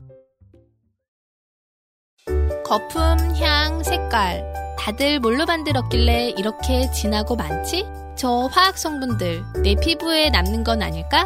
시간만 많으면 코코넛 오일로 내가 샴푸를 만들겠지만 난 바쁘니까 피크린 약산성 hair care system Big Green sulfate free 이런 얘기를 꼭 해달래요. 중앙북스에서. 어, 진짜? 중앙북스 프렌즈는 여행 가이드북입니다. 대체 이게 뭘 거라고 청취자들이 생각하시고 이런 말을 저더러 하라고 하셨는지 모르겠는데요. 안 과장님 만족하십니까? 그럼 설마 광고를 듣고 뭐 이게 여자친구인가 하진 않았을 거 아닙니까? 그래서 저는 이런 요청을 듣고 황당해서 어, 어, 어 라고 했다. 그냥 아래 한글에 기본 옵션대로 종이의 간격을 바깥 간격을 주고 160%의 10포인트로 환타님이 주신 원고를 어제 한번 쭉 붙여봤더니 28페이지가 나오는 거예요. 아니 제발 좀 자중하시고 앞에 고대사와 중세사 같은 거는 좀 생략하고 가도 되지 않겠느냐라고 말하려고 하다가 꾹 참고 오늘의 이야기를 들어보니까 저 같은 문외한도 알 수 있는 이런 스토리가 나오네요. 험준한 산악지대 쪽 위쪽으로는 별로 올라갔던 역사가 없지만 아래쪽에 넓은 곡창지대를 두고 몇 개의 종족이 통일왕국을 이루기도 하고 그 통일왕국의 주인이 바뀌기도 했지만 강력하게 얽혀있는 민족들 전체를 아우를 수 있을 만한 우리나라 같은 형태의 통일국가는 나온 적이 없고 나왔어도 길게 유지되지 못했다. 그리고 오래 지나서 나중에 식민사업하러 들어온 외세가 보았더니 인도에서 경험했던 종교 분쟁을 적용을 해서 민족 간의 알력으로 만들어 놓으면 사람들이 주인의식을 잃고 서로 미워하겠구나. 이때를 틈타 상인들을 집어넣어서 곡창지대에 나오는 쌀을 가지고 절대 원래 있었던 민족이 자립할 수 없게 만들면 수탈을 영원히 지속할 수 있겠구나. 라는 영국 디자이너들의 마인드대로 1927년까지 왔습니다. 저희가 지금 그 얘기를 듣고 있었고요. 자, 거의 모든 나라에서 나타난 피식민지의 공통점들이 이제 미얀마에서도 공통적으로 나타납니다. 음. 식민 정부는 식민지 중앙 집권화를 위해서 다수의 학업 관료들을 필요로 하지만 모든 학업 관료들을 식민 정부 사람으로 충당할 수는 없죠. 그래서 어쩔 수 없이 그 사회의 주로 마이너리티들을 관료로 육성합니다. 식민지 민족 중 유일하게 근대 교육을 받은 이들 학업 관료들은 처음에는 제국에 봉사하지만 결국 나중에는 아 그래도 나는 이들과 다르구나를 느끼고 민족주의에 눈을 뜨게 되고 이들이 독립운동의 주축 세력이 되죠. 이거는 거의 모든 나라에서 벌어진 순서예요, 그냥. 일반적으로 그렇습니다. 네. 만약에 영국에 어디 뭐 웨스트민스터에 이렇게 막 방이 붙어요. 미얀마 하급 관리 구함. 뭐 전문대 졸, 뭐 뭐 뭐 뭐 뭐 뭐 뭐 원서 집수는 뭐, 뭐 위험지대 수당 얼마, 하인 세 명 포함. 예, 하인 세 명 포함, 롤스로이스 지급 뭐 이래가지고 붙여요. 몇 명이나 갑니까? 안 가니까 그 동네에서 가장 얍삽해 보이는 부역자들을 좀 찾아보자. 그러면 아마도 중등교육, 고등교육을 미리 가르쳐 놓으면서 자신들의 가치관을 집어넣어 놓은 다음에 그걸 열심히 배운 자제들을 데려다가 부역 좀 해보지 하고 붙였을 텐데 사람이 야심 없는 사람이 어디 있습니까? 가르쳐 놓으면 그들이 뭔가 아, 이 사회를 위해서 내가 대단한 일을 하고 있구나. 내가 명함 돌릴 만한 인생을 살고 있구나. 라고 보기에는 유리천장이 높아요. 그래서 더 올라갈 수 없으니까 진짜 내가 일 같은 일을 하기 위해서는 아 독립이 답이구나. 라고 자각하는 경우가 많다. 미얀마보다 먼저 식민지가 된 인도, 음. 특히 이제 British India의 수도인 콜카타 같은 경우는 네. 영국 식민지 시대를 겪으면서 아예 문예 부흥 수준의 일들을 이뤄내요. 그래서 르네상스. 예, 벵골 르네상스라고 하거든요. 네. 그러니까 영국 식민지 중 가장 먼저 민족 의식에 눈을 떴죠. 음. 그렇게 나온 집안들이 이제 우리가 알고 있는 타고르 가문, 타고르. 예, 라빈드라나트 타고르 같은 가문들이죠. 해화역 가면은 타고르의 시상이 하나 청동상 같은 게 있어요. 아, 그 한국 등불 그것이. 예. 그니까요. 그거 왜 썼는지 모르겠는데. 네. 그러니까 세포의 항쟁 이후 자생적인 민족주의의 발화가 이제 이미 인도에서 시작이 되고 있었어요. 네. 브리티시 인디아를 지배한 영국의 입장에서는 이제 수도인 캘커타를 중심으로 애들 학교도 세워줬고 막 이제 애들을 키워놨더니 얘네들이 독립운동을 하는 거예요. 음. 그래가지고 이 민족주의 열풍을 꺼트려야 인도를 오래 지배할 거라 생각해서 두 가지 일을 벌입니다. 하나는 수도를 델리로 옮겨버려요. 네. 캘커타에서 델리는 약 한 2,000km 떨어져 있거든요. 아무 상관없는 데입니다. 음, 무굴 제국의 마지막 수도였던 데죠. 아, 네네네. 그러니까 이제 구 제국의 수도인 델리로 계획 도시 뉴델리를 만들어서 옮기고요. 맞습니다. 그 다음에 극렬주의 활동가들을 미얀마로 추방을 해요. 네. 그러니까 너 산골로 보낼게, 널 이제 요 유배시키겠다라고. 예, 네. 미얀마로 보냈는데 딱 이 시점에서 미얀마는 하급 관료들이 막 성장해가지고 이제 동요할까 말까. 예 그러던 와중인데 또 인도 분들이 이빨이 정말 세거든요. 아, 그래요? 네, 인도 분들이 이제 미얀마 가가지고서 음. 미얀마 사람들에게 민족 의식을 전파하기 시작합니다. 아, 내가 여기 쫓겨왔는데, 네. 보아하니 당신들이 우리들처럼 긴 수탈을 더 당할지도 모르겠다. 그렇죠. 네. 미얀마는 어떻게 됐건 이제 그 고리대금업자와 활동가 두 사람의 인도인을 선물로 받는 거죠. 어... 양쪽에서. 어떻게든 영향을 벗어날 수는 없는 거예요. 어, 효용도 부작용도 모두 인도에서 건너왔군요. 그렇죠. 어, 그리고 그 당시 미얀마의 지식인들은 그때쯤 생긴 신문을 보는데 네. 아시아의 동쪽 끝에서 아주 놀라운 일이 벌어집니다. 네. 일본이 성장을 하면서 아시아인들은 늘 서구 열강에 당할 수밖에 없는 존재라고 생각하고 그 수많은 인종론에 좌절해 있는 시점에서 일본이 러시아를 깨버리네요. 네. 우리나라의 입장에서는 이제 러일 전쟁을 계기로 한국이 완전히 일본에 먹히기 때문에 이게 좋은 사건이 아니지만 음. 약간 좀 일본과 떨어져 있던 나라 사람들이 보기에는 일본은 아시아의 희망이었어요 그 당시에. 하지만 막상 경성에서도 일본이 아시아의 희망이라고 떠들고 다니는 사람들과 신문은 많았습니다. 아 그랬죠. 네. 그러니까 그 나츠메 소세키의 소설을 보면은 그 당시에 살던 사람이잖아요. 음. 러일 전쟁 직후 일본인들이 했던 생각들을 되게 많이 읽을 수가 있어요 소설의 대사로서. 음. 정말 희망찬 시대였던 것 같아요. 그 당시 일본은. 그렇죠. 그리고 아주 멀리 일본과 멀리 있는 미얀마의 청년들 혹은 이제 미얀마에서 교육을 받은 사람들은 일본을 보면서 어, 우리도 저렇게 될 수 있는 날이 올까? 음. 라고 희망을 발견했죠. 네. 참 한국인으로서 이 얘기에다 욕먹을 것 같아가 정말 이 원고 늘까 말까 뺐는데 뭐 그랬어요. 이건 팩트니까. 음, 아, 이건 그렇게 피할 문제도 아닌 것 같아요. 네. 자, 그렇게 각성한 사람들은 뭐 러일전쟁 이전이네요. 이전이긴 한데 하여간에 1906년에 불교 청년회라는 게 처음 만들어져요. 불교 청년회. 네. 그러니까 네. 이제 그 영국의 YMCA를 본따서 YMBA가 만들어지는 거죠. 아, 그러네요. 아, 네. 네, 그러네요. YMBA 해가지고 하기 어렵네요. 네. 그 춤추기 어렵네요. 네. 이제 불교 청년회는 이제 식민지 피식민지 구도에서 독립운동을 여기서부터로 보죠. 예, 예. 인도 같은 경우도 처음에 국민의회가 생기거나 자치권을 달라는 운동을 먼저 벌이거든요. 음. 근데 미얀마 같은 경우는 자치권 이전에 이제 요구해야 될 상황이 있었던 게 뭐냐면은 미얀마를 인도로부터 좀 분리시켜 달라. 음. 독립 식민지를 좀 만들어 줄래? 음, 음, 라는 것에 대한 그렇죠. 운동을 먼저 벌이죠. 네. 이렇게 청원 정도의 수준의 운동이었던 이 운동은 1916년에 아주 작은 승리를 거둬요. 이게 뭐냐면은 미얀마는 되게 많은 불탑이 있잖아요. 네. 소위 뭐 400만 개의 불탑이 있다고 한 나라인데 음. 이런 이제 불탑 파고다 안에 들어가기 위해서는 신발을 벗어야 돼요. 예. 근데 이제 어디나 있지만 그 무지막지한 서양인 영국인 여행자들이 신발을 신고 사원을 들어간 거예요. 아. 근데 이건 이제 승려 계급들이나 혹은 음. 미얀마 사람들에게 좀 받아들여지기 힘든 모욕이었던 거죠. 관련된 폭력 소요 사건들도 심심치 않게 있었겠네요. 예, 그래가지고 이 일로 인해서 소요 사태가 발생하고 이 사건이 좀 이제 커지자 영국 식민 당국이 최초로 미얀마 사람들에게 사과를 해요. 음. 그리고 이제 신발 신고 오지 않게 우리가 잘 계도하겠다. 아마 사원에서 밀치고 뭐 언성 좀 높아졌다가 현지인들이 뭐 죽거나 다치는 일들이 비일비재했을 텐데. 그렇죠. 네. 특히 승려들이. 그저 한마디 사과뿐이었지만 범화족이죠. 여기는 음. 이 사람들한테는 영국이 들어온 이후에 최초로 받은 사람 대접인 거죠. 그리고. 아 우리도 어, 되네? 라는 걸 느낀 거죠. 기껏해야 독립을 시켜달라는 것도 아니고 우리 문화 좀 존중해 주세요. 예. Please. 혹은 뭐 식민지의 식민지라도 좀 안 되게 해달라. 한 군데에서만 좀 빨아가 달라. 요런 거 빌고 있어야 될 상황이었는데 사람 대접을 처음 받았다. 네. 자, 1920년 불교 청년회는 이제 기타 제 정파를 결합해서 전버마 평의회라는 거를 만들어요. 음. 전선은 불교 청년에서 좀 더 넓어졌고, 음. 그리고 이제 이 사람들은 처음의 일로 영국 상품에 대한 불매 운동을 벌이죠. 이것도 보면은 우리나라 timeline하고 비교하면 거의 비슷해요. 음. 우리나라 물산장려 운동 이후에 네네네. 일정 때 일본 물건 안 쓰기 음. 했었잖아요. 대구에서. 음. 이제 말하자면 되게 좀 길어진 우여곡절이 있는데 음. 어쨌든 이런 수많은 우여곡절 끝에 1937년 미얀마는 British India에서 분리돼서 영국령 버마, 네. 즉 British Burma로 재편이 됩니다. 격상됩니다. 예, 결국 첫 번째 사과 사건으로부터 21년 후에 벌어진 일이죠.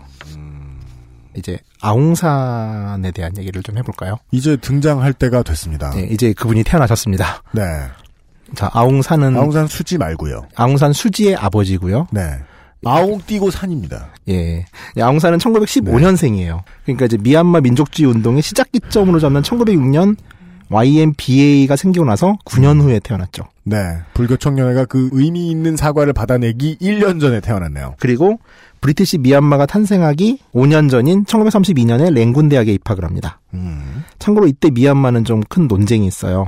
뭐냐면은 브리티시 미얀마를 만들기 전에 전 단계로 이제 행정 조직을 건설해야지 분리를 시켜줄 거 아니에요. 그렇죠. 그래서 이제 행정 조직을 처음 어느 정도 세팅을 하기 위해 가지고 미얀마에 있는 시민들, 그러니까 미얀마 단체들 전 범화 평의회에다가 협조 요청을 해요. 음. 사람 좀 뽑아가지고 이제 꽂아 달라고 우리도 음. 하위 관료 정도는 임명해줄 수 있다. 네. 그 하위 장관들 있잖아요. 이렇게 실권별로 없는 장관들도 줄 수 있다. 음, 음, 음. 정도 얘기를 하는데 그래서 이제 범화 평의회는 둘로 갈려요. 즉 참여파와 거부파로 갈리죠. 아, 이게 또뭐 흔히 보는 일이죠. 그렇죠. 네. 우리도 흔히 봤죠 이런 일. 어, 됐고 그냥 독립. 그러니까 이 두 개가 한 편이었겠죠. 됐고 그냥 독립, 됐고 그냥 인도. 이게 한 편이었을 가능성이 네. 있고 나머지는 그래도 격상. 네. 그러니까 거부파는 어차피 이게 정부 수반이 브리티시 미얀마지만 영국인이 정부 수반이고 몇몇 실권 없는 행정장관들만 미얀마에 나눠주는 식인데 이런 거라면 영국의 지배를 공고히하고 영구화하고 영국의 지배를 인정하는 결과밖에 낫지 않는다. 그동안 인도에만 있었던 미얀마 척식 회사를 왜 여기다 만들자는 거냐. 그렇죠. 그래서 거부해야 된다가 있었고 음. 참여파는 이런 식으로라도 미얀마인들 정치 참여를 늘려서 이제 결국 우리들이 정치적 각성을 할 수 있는 계기가 될 것이다 이거는 음. 그리고 이런 권리를 늘렸을 때 우린 점진적으로 독립으로 나아갈 것이다. 음. 라고 해서 두 패를 걸어서 싸우죠. 후손과 상관없는 사람이나 보기에나 어느 쪽이 옳았겠구나라고 예상할 수 있지. 그때는 어떻게 알았겠습니까? 참 똑같은 일이 계속 반복되는데 이게 동일 패턴에 계속 속아요 사람이라는 게 대단한 것 같아요. 진짜. 네. 참여파는 이제 미얀마 식민행정부 건설에 참여하게 되고 독립운동 세력은 반으로 쪼개지게 되죠. 음. 뭐 한국에서 많이 있는 일이죠. 네. 이 어수선한 전국에서 아웅산은 이제 학생운동에 참여하게 돼요. 음. 그리고 1936년 동맹휴업을 주도하게 됩니다. 이 동맹휴업도 브리티시 미얀마 건설을 위한 음. 그걸 촉구하는 동맹휴업이었는데 음. 이 동맹휴업이 이제 미얀마에 대학이 생긴 이래 가장 큰 규모의 동맹휴업이 성사가 되는 거예요. 음. 그래서 이제 학생운동권 스타가 되는 거죠 아웅산이. 그러네요. 그러니까 이제 루키가 하나 등장한 거죠. 그러니까 이제 막 제야 어르신들만 이제 노인들 막 운동하고 있는데 갑자기 젊은 애가 갑툭튀 해가지고서 음. 이제 학생운동권을 지도하는 상황이 된 거예요. 아. 어, 쟤 뭐지? 어, 쟤 참신한데? 어, 쟤 괜찮다. 음. 싶은 스타가 하나 나온 시점. 음. 1936년, 37년. 이때 아시아에서는 또 하나의 큰 일이 벌어집니다. 바로 일본이 본격적으로 중국을 침공하죠. 그렇습니다. 일본은 중국을 야금야금 먹었죠. 음. 그러니까 산둥반도 먼저 가져갔다가 삼국 간섭으로 돌려주고 맞습니다. 네, 만주를 먹죠. 그리고 이제 만주국을 만들고 만주국을 만들죠. 거기까지 장제스 그러니까 중국 국민당 정부는 일정 부분 일본과의 전면전을 피해요. 네. 그러면서 이제 내부의 공산당을 우선 토벌하는 데 집중을 하게 되는데 이제 중일 전쟁이 터지게 되는 거죠. 음. 근데 당시 국경이 그 만주가 일본 영이었기 때문에 그 당시에는 맞습니다. 뭐 만주국이긴 하지만 네. 그냥 바로 중국 지도를 보면은 음. 베이징 위에 만리장성 있잖아요. 네. 이 만리장성 이북이 일본이고요. 그런 느낌이죠. 만리장성 이북이 중국이에요. 네네네. 그러니까 일본군이 작정하고 들어오면은 하루나 이틀이면 북경으로 들어올 수 있는 맞습니다. 구조였던 거죠. 참고로 그때는 이제 북경이 수도가 아니었어요. 그, 주- 아, 이제 중국 책을 또 이게 확확 나오는구나, 이런 게. 그, 베이징은 베이핑이었고, 네. 수도는 남경이었죠. 난징이라고 하는. 그렇지만 해상은 또좀 많이 맞대고 있는가. 그렇죠. 예. 요동반도 한반도 이렇게 쭉 해가지고 해군도 언- 언제 들어올지 모르고 일본은 이미 준비가 다 끝나 있는 상태. 그렇죠. 네. 개전 전에는 이제 그래도 뭐 중국이 등치가 있는데 좀 해보지 않았을까라고 음. 생각을 했는데, 당시 중국의 총 예산이 미국이 한 개 주 정도 예산밖에 안 됐어요. 그렇다. 그러니까 국민당 정부가 그렇게 아꼈죠. 네. 그러다 보니까 이게 타이틀 매치가 아니라 싸움이 싱겁게 진행이 되는 거예요. 넌 타이틀 매치. 예. 잽을 주면 주는 대로 그냥 타격을 맞아버리는. 네. 37년 7월 30일 날 베이징이 함락되고 12월에 수도였던 난징이 점령되고 네. 이때 이제 난징 대학살이 벌어지죠. 그렇습니다. 베이핑 난징이 순식간에 예. 근데 이게 지금 8, 9, 10, 11, 12 5개월 동안의 일인데 일본군이 생각한 진격 속도보다 늦었대요. 그래가지고 이제 빡친 일본 애들이 난징에서 그 난리를 치는 거거든요. 그러니까 일본은 어마어마하게 자신이 있었던 거예요.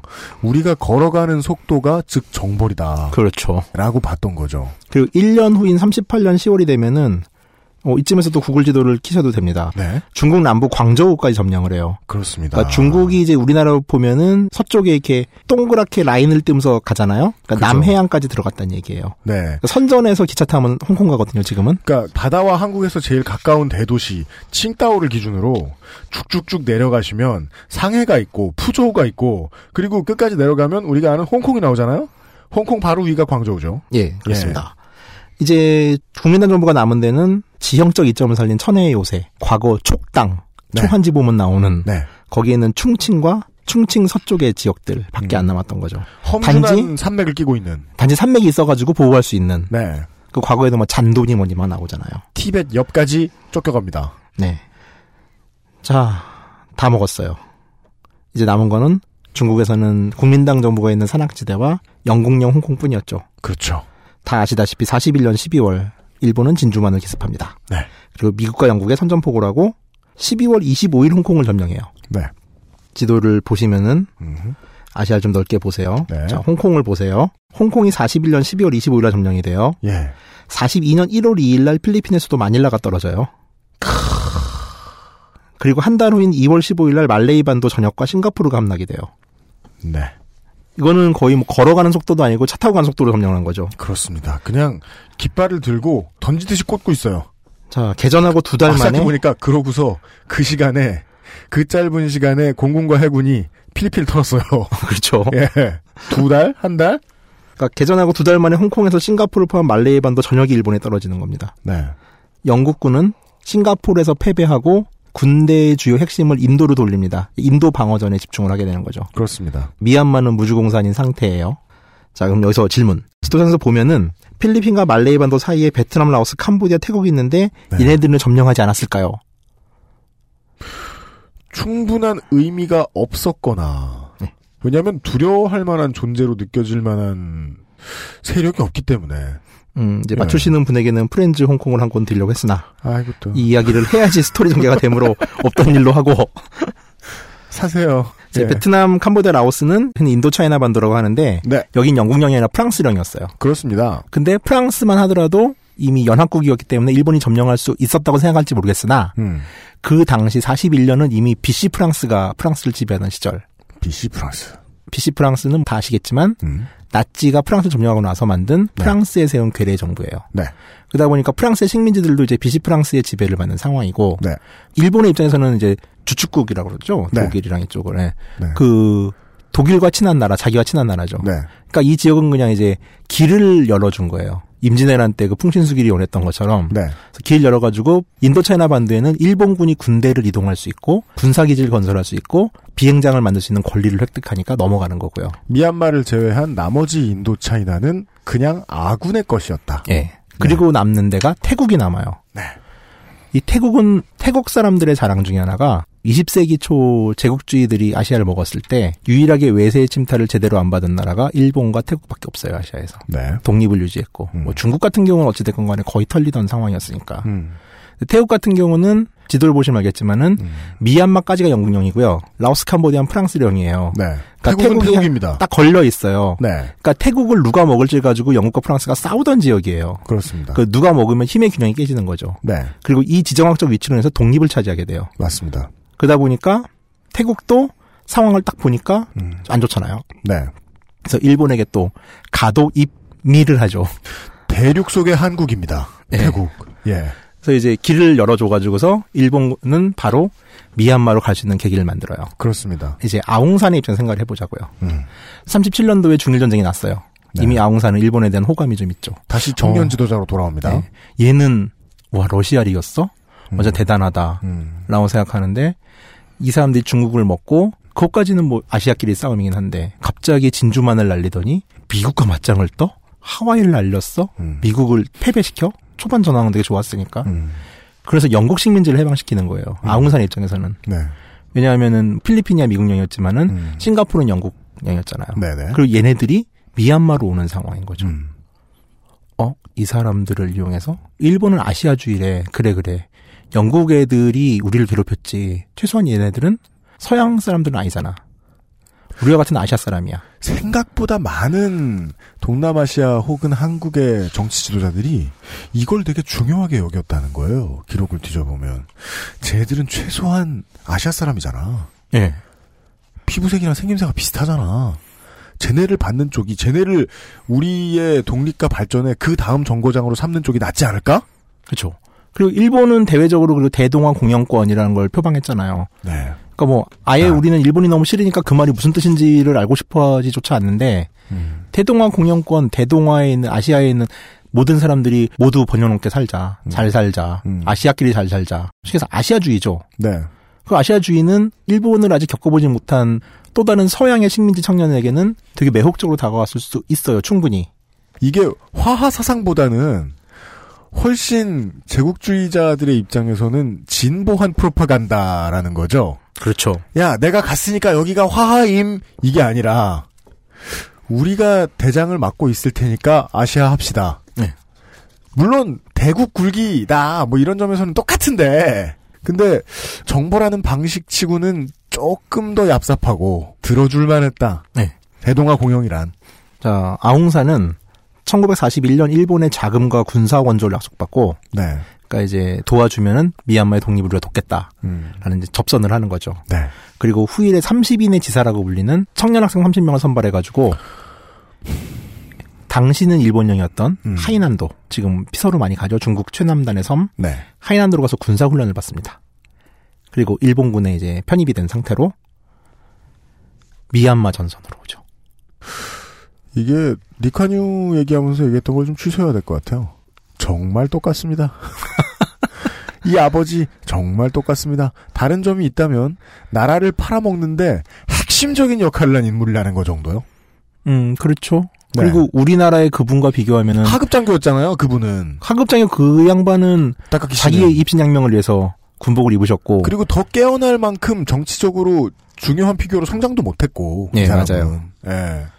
어찌됐건 이 아웅산 같은 경우는 일본 정부에서 인정한 네. 우리가 이 나라를 차지하면 지도자로서 키울 만한 사람. 네, 그렇죠. 네. 저 우리 다카키마소 선생께서는 손가락을 잘라도 안 되는 일을 열 손가락으로 해버렸다. 그렇죠. 혀로 네. 했다. 아 혀로 했다. 네. 네. 혀를 잘랐다는 얘기는 아닙니다. 예. 나라도 잘 팔고 예. 위치도 보장받고. 자, 1941년 12월 16일 일본군의 지원 아래 버마 독립 의용군을 창설합니다. 이름이 왜 그럴까요? 하여간. 예. 그리고 이제 일본군의 지휘를 받으면서 버마 전선에 투입이 되죠. 음. 그리고 41년 12월 16일 날 버마로 진입을 하는데 네. 40년 3월 랭군이 함락이 됩니다. 그렇게 됩니다. 당시 전황이 원체 빠르게 움직였기 때문에 일본군이 뭐 가는 대로 이겼으니까 그때는 네. 사실 버마 독립의용군이 뭐 큰 전투에 참가해가지고서 뭐 혁혁한 공을 세우거나 이러진 않았어요. 정신적인 기수. 그냥 뭐 그냥 특수전 훈련 받은 30명의 청년들과 그를 따라다니는 미얀마 사람들이었죠. 네. 그리고 큰 전투가 크게 벌어지지 않았던 가장 큰 이유는 영국 군이 음. 군대 주력을 싱가포르 전선에서 패배한 이후로 인도로 돌렸기 때문이에요. 네. 아까 말씀을 드렸습니다. 그러면은 미얀마를 무주공산. 예 미얀마를 방어하는 사람은 누구였을까요? 누굴까요? 영국이 두고 간 소수민족으로 이루어진 미얀마인 군대예요. 아 수탈하던 하급 관리들. 예. 그리고 그들이 일본군과 아웅산 군대와 싸우게 된 거예요. 자, 버마인 입장에서 보자고요. 네, 그림 재밌죠. 그림 재밌죠. 한국하고 그림이 같다고 뭉갤 수 있는데 너무 또 끔찍해요. 너무 끔찍해요, 여기는. 그것만은 또 아니에요. 그러니까 다카키 모 씨는 한국군들을 토벌한 군대 안에 있었어요. 독립군을 토벌한 군대 안에 있었어요. 근데 민족 문제로 얽힌 건 없었잖아요. 한국은. 그렇죠. 근데 여기서는 부역자들이 갑자기 독립군 행세를 하면서 새로 들어온 나라 팔아먹은 독립군이라는 이름의 군대와 싸워야 됐다. 그렇죠. 네, 민족은 다르지만 같은 나라 사람과. 예. 어차피 주력이 빠진 상태에서 이 소수민족 요즘 군대가 무슨 뭐 장비가 변변한 게 있겠어요. 음. 그러니까 금세 털리게 되고 세상이 바뀌는 거죠. 랭군이 점령되면서. 부역자들이 털렸는데 새로운 외세가 잘 들어왔다. 예. 아웅산과 일본군은 서구 제국주의에 빌붙어서 민족을 팔아먹은 이들을 처단해야 되는 거죠. 그렇습니다. 그리고 대동아 공영을 부르짖으며 그리고 이들의 기반은 소수민족이죠. 음. 버마족이 아닌. 전범기를 높이 들고 결국 수많은 비버마계, 비버마족 인종들이 영국 제국주의의 주구, 네, 부역자라는 명분으로 잔혹하게 보복을 당합니다. 그렇습니다. 버마족 출신인 아웅산과 일본군에 의해서. 부역자만 죽였겠습니까? 그쵸. 부역자 네. 찾다 보면 여러 명이 죽게 되죠. 네, 인종 청소에 가까운. 왜냐면은 그 소수민족들은 비율에 비해서 부역자로 많이 키워졌기 때문에 영국에 의해서. 네. 그리고 그들이 새로운 주인인 일본에 의해서 청소를 당하고 또 한이 쌓여갑니다. 일본과 아웅산이라는 얼굴을 앞세운. 그렇죠. 네, 그리고 이것이 어찌됐건 민족이라는 걸 타고 가기 때문에. 맞네요. 한이 네. 쌓여갑니다. 또 네. 버마족이 한이 쌓여 있던 걸 다른 민족에게 또 풀고. 아웅산은 일본군에게 랭군을 점령하게 되면은 즉각적으로 버마를 독립시켜주겠다라는 약속을 받고서 이제 행동을 한 건데 네. 일본군은 아직 전쟁 중이고 이 상황이 수습이 되고 나서 독립을 시켜주겠다라고 말을 바꿔요. 그렇습니다. 뭐 아웅산은 맞섰겠죠. 하지만 그때 아웅산의 나이가 27살이에요. 네, 사실 여기서 어떤 노회한 정치적 판단을 한다라는 거는 기대하기 힘든 나이죠. 그렇습니다. 혈기만 있었을 가능성이 아주 많죠. 경험이 부족하니까요. 네. 일본은 이제 아웅산이 지휘하던 버마 독립의용군을 해체하고 음. 버마 방위군이라는 상사 조직을 만든 다음에 아웅산을 총사령관에 임명을 합니다. 음. 근데 그의 모든 부관, 부의 부관까지 다 일본인 장교로 임명을 하면서 명목상 총사령관의 지위를 주죠. 그죠. 그리고 그가 이제 지휘하던 직계 부대인 음. 버마족으로 이루어진 부대들은 전선으로 갑니다. 즉 얼굴 마담입니다. 예. 설상가상으로 일본군들이 이제 미얀마 점령한 이후에 인도로 진격을 서둘렀는데 음. 문제는 일본군이 더 이상 진격을 못 하게 돼요. 왜일까요? 왜냐하면 아주 끔찍한 그 인팔 전투라고 하는 음. 전투에서 일본군이 대패를 하게 됩니다. 맞습니다. 거의 10만 명을 갈아넣죠. 음. 인팔 전투. 44년 3월부터 100일 남짓 지속된 일본의 입장에서는 전투라기보다는 자연재해에 가까운 사건입니다. 2차 대전 최악의 폐장으로 불리우는 무타구치 레냐의 지휘 아래 보급도 없이 불리한 지형에서 연전 연패, 과달카날 전역에 일본의 패망을 불러온 직접적인 원인 중 하나로 꼽힙니다. 추정되는 수치로만 과달카날의 기록이 두 배가 넘는 7만여 명의 전사, 병사 혹은 아사하였으며 사가에 따라 일본 군인만 10만 명이 넘게 목숨을 잃었다는 주장도 있습니다. 역대급 병클 치면서 인도 정권은 물거품이 되고 네. 일본군은 미얀마에서 지지부진하게 머물러 있게 되는 거죠. 뜻하지 않은 큰 패배로 일본이 군사를 이끌고 갔던 곳이 인도 서쪽에서 끝납니다. 네. 역사상. 즉 미얀마에서 끝이 납니다. 아웅산이 정세를 보니까 이제 미드웨이에서 일본군은 밀리고 있고 상황은 안 좋던 거죠. 음. 그리고 결국 이 미얀마가 전쟁터가 될지도 모른다는 생각을 하게 된 거예요. 네. 다시 아웅산은 급하게 영국으로 타전을 보냅니다. 나 다시 돌아갈래. 그렇습니다. 그러니까 이게 식민지에서 약간의 무장력을 가진 사람들이 독립을 해서 살아남는 방법인지 음. 그건 잘 모르겠어요. 솔직히 말해가지고 그- 보고 있는데 두 가지 관점으로 그냥 응원하는 사람 입장에서는 사람이 살아야 될 거 아니에요. 그 그렇죠. 그러니까 사람이 살아야 되고 사람이 잘 살아야 되고 사람이 깨어나야 되고 이러니까 어쩔 수 없이 외세를 선택한다고 하는 지도자들이 있는데 그들이 때가 돼서 아 이제 우리도 좀 독립 좀 제대로 해야 되지 않겠느냐고 정치력도 발휘하고 군사도 이끌 줄 알고 그랬으면 좋겠는데 그 당시에 합리적인 선택을 했다라고 말하는 사람들이 나중에 결국 타성에 젖어가지고 계속 외세만 찾다 끝나더라고요. 음. 한국도 그랬죠. 그렇죠. 아웅산도요. 지금까지는요. 자, 1945년 3월이니까 이제 일본은 거의 패배가 뚜렷한 시점이네요. 예. 이때 미얀마 버마족 방위군 일부가 일본군에 저항을 하고 아웅산이 여기 결합하면서 45년 5월 랭군이 수복됩니다. 근데 이 랭군을 점령한 것도 아웅산이고 수복한 것도 아웅산이고 탈환한 것도 아웅산이 되는 거죠. 그래서 겉에만 기록만 보자고요. 그러면 이 지도자는 미친 사람이잖아요. 이 회사에 붙었다, 저 회사에 붙었다. 하여간 국민은 국민대로 죽였어. 그 고종 와이프가 좀 실패한 케이스고요. 고종 와이프. 그러다가 그러다가 예. 되게 신선한 호칭이다. 예. 고종 와이프. 네. 음. 근데 지금까지는 보면 사실 민초의 입장에서는 실패다 성공이다라는 말도 입에 올리기가 어려운 게 소수민족이 좀 죽은 게 아닌 기록이 있단 말이죠. 그냥 버마족 입장에서는 나쁘지 않은 상황이죠. 그 정도입니다. 예. 예. 여간에 국민의 상당수를 족쳤어요. 다른 나라가 들어와야 된다는 이유로. 그렇죠. 그리고서 원래 나라를 다시 끌어다 댄 것도 아웅산입니다. 네. 45년 6월 15일 미얀마군은 일본군에 대한 대일 승리를 선언합니다. 그렇습니다. 그리고 아웅산은 반파시스트 인민자유연맹이라는 정당을 이쯤에 이제 건설을 하죠. 특이합니다. 예. 알다시피 이제 뭐 45년 8월 15일 날 일본은 무조건 항복을 했고요. 그렇습니다. 그리고 다시 영국이 들어옵니다. 그리고 다시 영국이 들어옵니다. 네. 왜냐면 일본이 망했다고 해서 모든 제국주의 국가가 다 망한 게 아니잖아요. 그렇죠. 그 다음 번호표 뽑고 기다리고 있었겠죠? 영국이 컴백합니다. 그리고 들어오면서 앞으로 45년부터 3년간 모든 정치 의제에 대한 논의를 거부하겠다라고 선언을 합니다. 누가요? 영국이. 네, 그렇습니다. 아웅산은 또 물을 먹었죠. 즉, 야 자식아 네가 급해서 나 불렀잖아. 나라고 조건 없겠냐? 내 조건은 하던 대로 해. 그렇죠. 어따 대고 독립이야.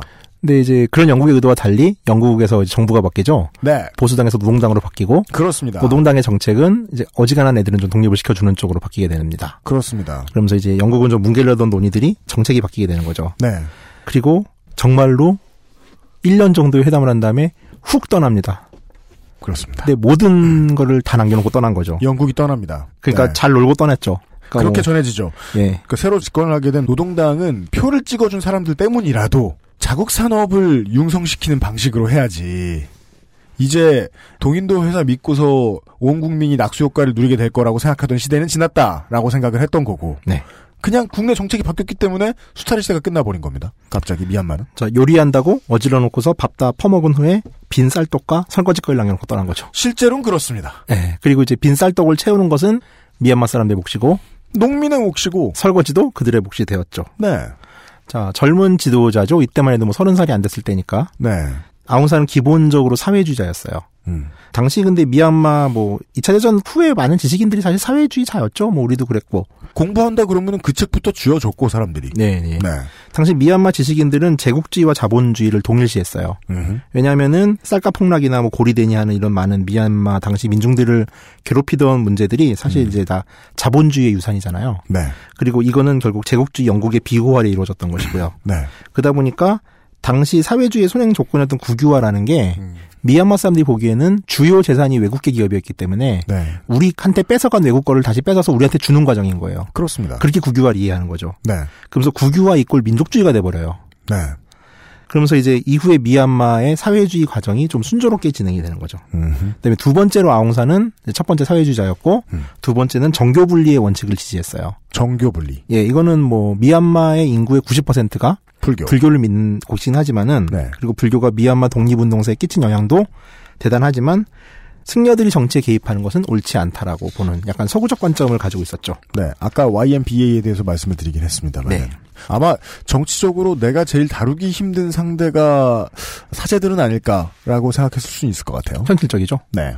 세 번째는 소수 민족에 대한 이해가 좀 있는 편이었어요. 음. 그러니까 버마족 출신이었지만 음. 그럼에도 불구하고 일찌감치 영국과 독립회담을 하는 와중에 음. 이제 소수민족 문제만 따로 떼서 삥농이라는 도시에서 영국과 회담을 해요. 빙롱에서. 예. 네. 삥농 회담이라고 하고 음. 앞으로 이제 몇 번 나올 지명이고 얘기예요. 예, 예. 그러면서 그때 합의한 내용이 미얀마는 연방제로 굴러간다. 왜냐하면 앞으로도 꾸준히 이제 판단님 말씀해 주시겠습니다만은 다수라고 말씀드렸지 버마족이 대다수라고는 말씀 안 드렸잖아요. 70%쯤 된다라는 건 이제 총선을 했죠 지난번에 전 국민이 1인 1표를 가지고 있다면 30%의 표가 다른 민족에게 있다는 거예요. 네. 어떻게 정치적으로 무서운 자산이 아니겠습니까? 두 번째는 꽤 혁신적이에요, 진짜로. 이게 진심이었는지 잘 모르겠으나 문서상으로는 되게 괜찮은 게 음.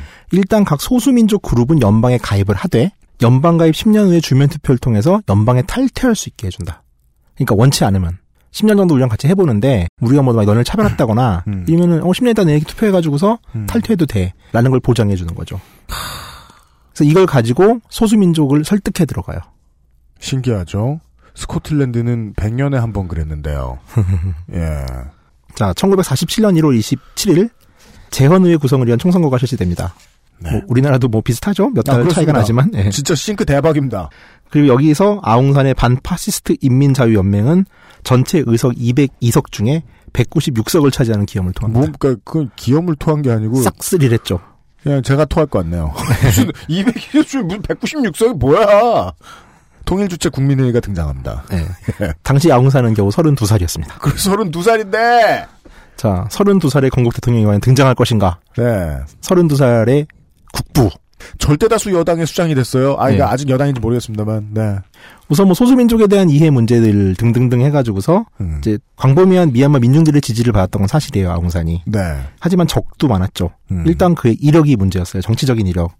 뭐, 이건 뭐 리콴유 박정희와 동일합니다. 뭐 일본에. 붙었다, 영국에 붙었다 네. 했던 이력들 때문에 반대파들 내내 공격을 했고 음. 특히 영국은 그의 그 현실적 힘 때문에 counter partner로 인정을 했지만은 음. 일본에 붙었던 이력 때문에 개인적으로 인간적으로 그를 되게 싫어했대요. 영국에서 진짜로. 당연합니다. 예, 예. 그그 마지막으로 이제 전쟁의 끝물이었고 거대한 승리를 거뒀다고는 했지만 일본이 저렇게 큰 일본이 예. 그러니까 세계에서 세 번째로 큰 나라였을 거란 말입니다. 그렇죠. 저렇게 큰 일본이 바로 옆에 있는데 당장 이렇게나 적극적으로 나오는 이 버마족 출신의 정치인 이 사람밖에 선택이 없었을 거기도 하고 단일 선택이었을 때는 그 선택이 미워요 실제로는. 그렇죠. 네. 자, 마지막은 그보다 한두 세대 위인 원로 정치인들이에요. 원로 독립 운동가들이죠. 겉에 한 50대 했겠습니다만. 5, 60 했겠죠. 예. 네. 이 사람들 입장에서는 어찌됐건 자기들이 이제 열심히 영국 정부와 일정 부분 타협도 하고 음. 울렀다가 풀었다 하면서 이제 그렇죠. 점진적으로 일어났던 고도 자체의 성과 혹은 독립의 성과를 나는 전쟁도 아니 이 전쟁 미치광이가 젊은 놈이 그들이 보기엔 미친 놈이죠 거의 진짜 내 공천을 뺏어가? 예. 모든 것을 독차지한다고 느낄 수 있는 여지가 있었죠 그렇습니다. 그러니까 이제 엘리트들에게는 좀 거부 대상이 된 거예요 민중들의 지지는 받지만 네. 아웅산은 동국가 수립 6개월 전인 47년 7월 19일 날 그가 임명한 6명의 강로들과 함께 살해당합니다 암살당하죠 그렇습니다. 그러니까 그 방에 있던 모든 사람이 다 암살을 당해요 음. 표면적으로 암살범은 영국 식민 정부 시절에 수장을 지었던 우스오로 알려져 있고요. 네. 이 사건에 대해서는 수많은 음모론이 당연히 있죠. 그렇습니다. 하지만 어찌됐건 뭐 우소가 범인으로 지목이 되고 음. 이듬해 그는 사형이 집행돼서 형장의 예술로 사라집니다. 그렇습니다. 아웅산이 죽던 해 수지는 두 살이었습니다. 네. 수지가 등장하고 네. 아이 낳고 2년 돼서 갔고요. 다이 막내딸이에요. 네. 오, 지금 일부 시간을 이제 접을 때가 왔는데요. 아, 최소한 제가 이 정도는 배려를 했습니다. 아웅산 수지의 이름이 한 번만 나오게 하자. 그렇게 해서 여기까지 정리를 했고요. 지금 이 시간에는 요 말씀을 드리고 싶었습니다.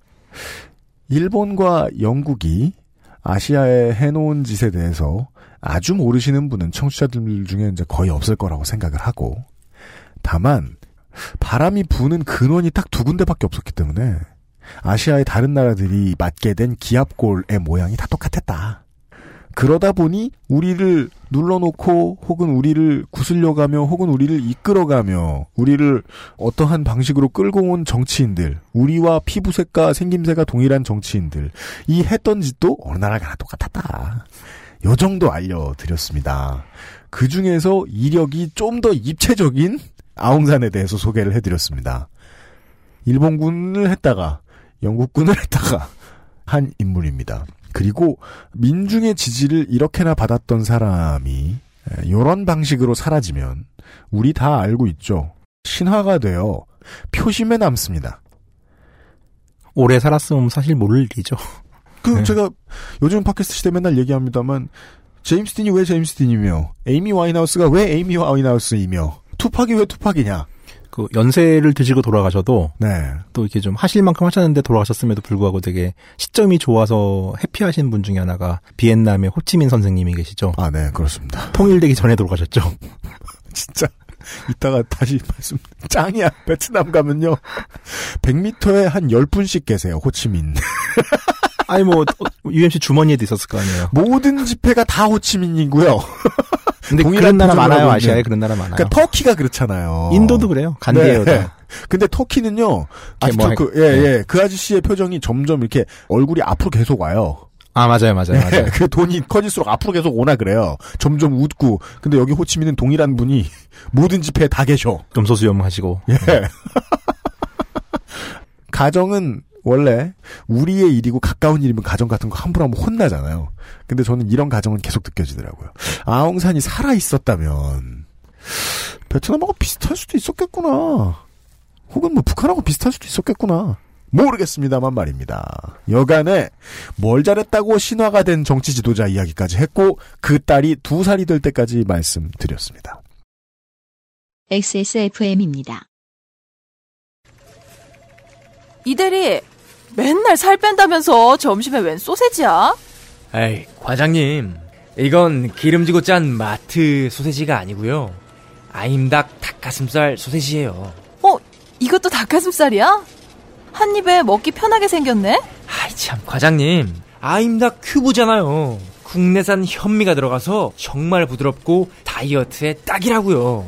질리지도 않고 먹기도 간편해서 요즘 다이어트 하는 사람들은 다 이거 먹어요. 닭가슴살을 가장 맛있고 간편하게 먹는 법 premium safe food 아임닭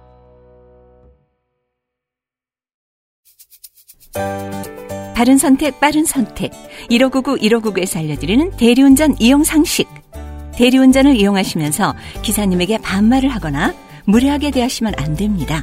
고객이 비합리적인 행동을 하면 기록에 남아 향후 대리운전 이용에 불편함을 초래할 수 있습니다. 서비스를 편안하게 이용하는 가장 값비싼 요금. 당신의 에티켓입니다. 바른 선택, 빠른 선택. 1599, 1599에서 전해드렸습니다. 바른 선택, 바른 선택.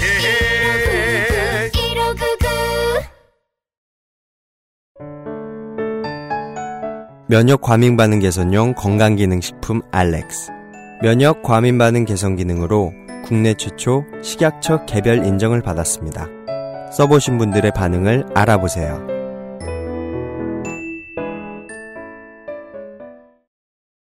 저희가 사실은 지금 오디오북 소라 소리가 올라온 일요일 날 녹음을 하고 있고요.